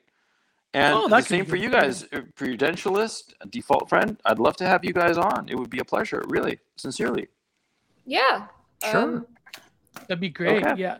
Because it Okay, Prude, you- his specialty is foreign affairs too, so it could yeah. that'd. Oh, that would be that would be great. You know, Prudentialist. You know, whenever you like it. And default, what would you like to talk about? Uh, I don't know. Let's let, let's let's mull it over. I feel like Okay. there's it's, it's usually Tumblr or dating with me, but maybe we could, maybe we could do something out of left field. Yeah, you could know, resurrect we- the old Coach Red Pill content. That could be. Yeah. But uh, yeah, you guys have my uh, my uh, Prudentialist. I don't know if you're on Twitter or not, to tell you the truth. But if you are, I'll follow you, and uh, you guys can DM me, and we can set something up. It, I'd be delighted. It would be a pleasure. Okay. yeah, he is. Prude, you there? I think his internet's. Yeah. Yeah, yeah, no, I'm here. Yeah. Okay. So you guys take it easy, and I'll catch you guys soon. Bye. Yeah. Thank you. Take care. Thank you for coming along. Yeah. And uh, I think this is wrapping up. Do you guys have any final thoughts, or is it? I mean, we've extended our. No, I, I thought that the three films are provided some interesting takes. I thought that the third one, uh, Pig Hag, was the most interesting just because it was uh, a, a fat woman's perspective, a large, whatever the way you want to call it, a a woman of weight, a people of size, however uh, people want to call it these days. I thought that was the most interesting one because it felt m- the most like a confessional. Um, just because we don't usually get to see that perspective the most, whereas the 2008 Fatso really is the forerunner for a lot of potential trans discourse. Yeah. Yeah. And uh, final thoughts. Default. um, Jeez. I don't know. I think I've said everything that needs to be said. Um, yeah, that it's been a it's been a nice discussion. Yeah, and a lot of those films hit close to home as well. Uh, so it was amazing. Um, but yeah, that that was yeah, yeah. I'm glad I'm glad we could share this, and uh, we'll we'll think of something maybe more uh, gummo for fat people. Yo, gummo. That's I mean, gummo. Gummo for fat people is just gummo, right? Like, There was fat people in gummo. Yeah. you know, I was thinking I was gonna write some. This is my final thought. I was going to write a response to the the, the Crumpler piece that went viral, but I thought it would just I, I like why am I inserting myself in that? It's none Why give him oxygen? no no i just feel like it's like i there's there's enough response pieces i don't need to add my own to the mix however with it sounds like all these people want to like make the next gummo and the original gummo just like wasn't that good and that's that that was my thought that was the thought i was having today. Yeah yeah it's very true like well it's funny because in my my twitter space with astro we were talking about gummo quite a bit um but yeah harmony Korine being more of a complex figure than he what people, also knows so much more about film than a lot of these new new folks do like harmony Korine really knows his shit i mean he went to Tisch and like you know he yeah he's very well watched oh yeah yeah he's well even like but i feel like uh, he was the real brains behind his relationship with larry clark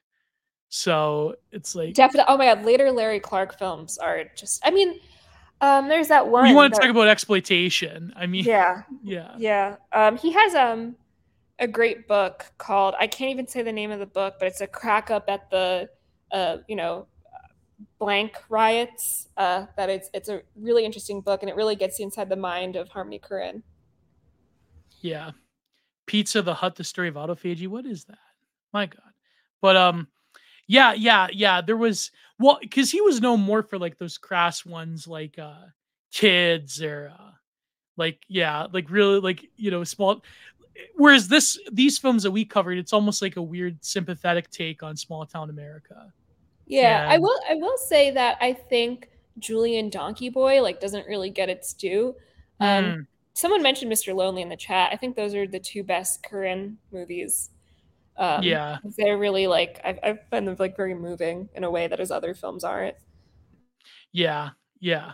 But yeah, maybe we'll we'll when we do another film analysis thing, maybe we'll uh uh we'll we'll mention Korean more. Uh I say Korean, I don't know why. Um I learned a lot about films from Korean, but also too calculated like Gallo's criticized. Yeah, I mean the problem is Gallo um like he didn't he doesn't have enough of output. So yeah. Is that you in the chat default or you have a different channel? Um, I mean that's the person who is called Default Friend is is me. Yeah. Oh, okay. I'll make you a Janny actually. Maybe I'll make you. Anyways, yeah. this has been great. Uh, we've had a good viewership for midday, which is you know only EAA pulls off that. But uh, yeah. So what do you guys have coming up? I know maybe next week on Content Minded, I think I'll probably release the Jeff, the not Jeff, the Josh Neal episode probably. So, and if I say it, it has to become real. So, what do you guys have? So, uh, P- Prude, you're recording with Pete Quinones.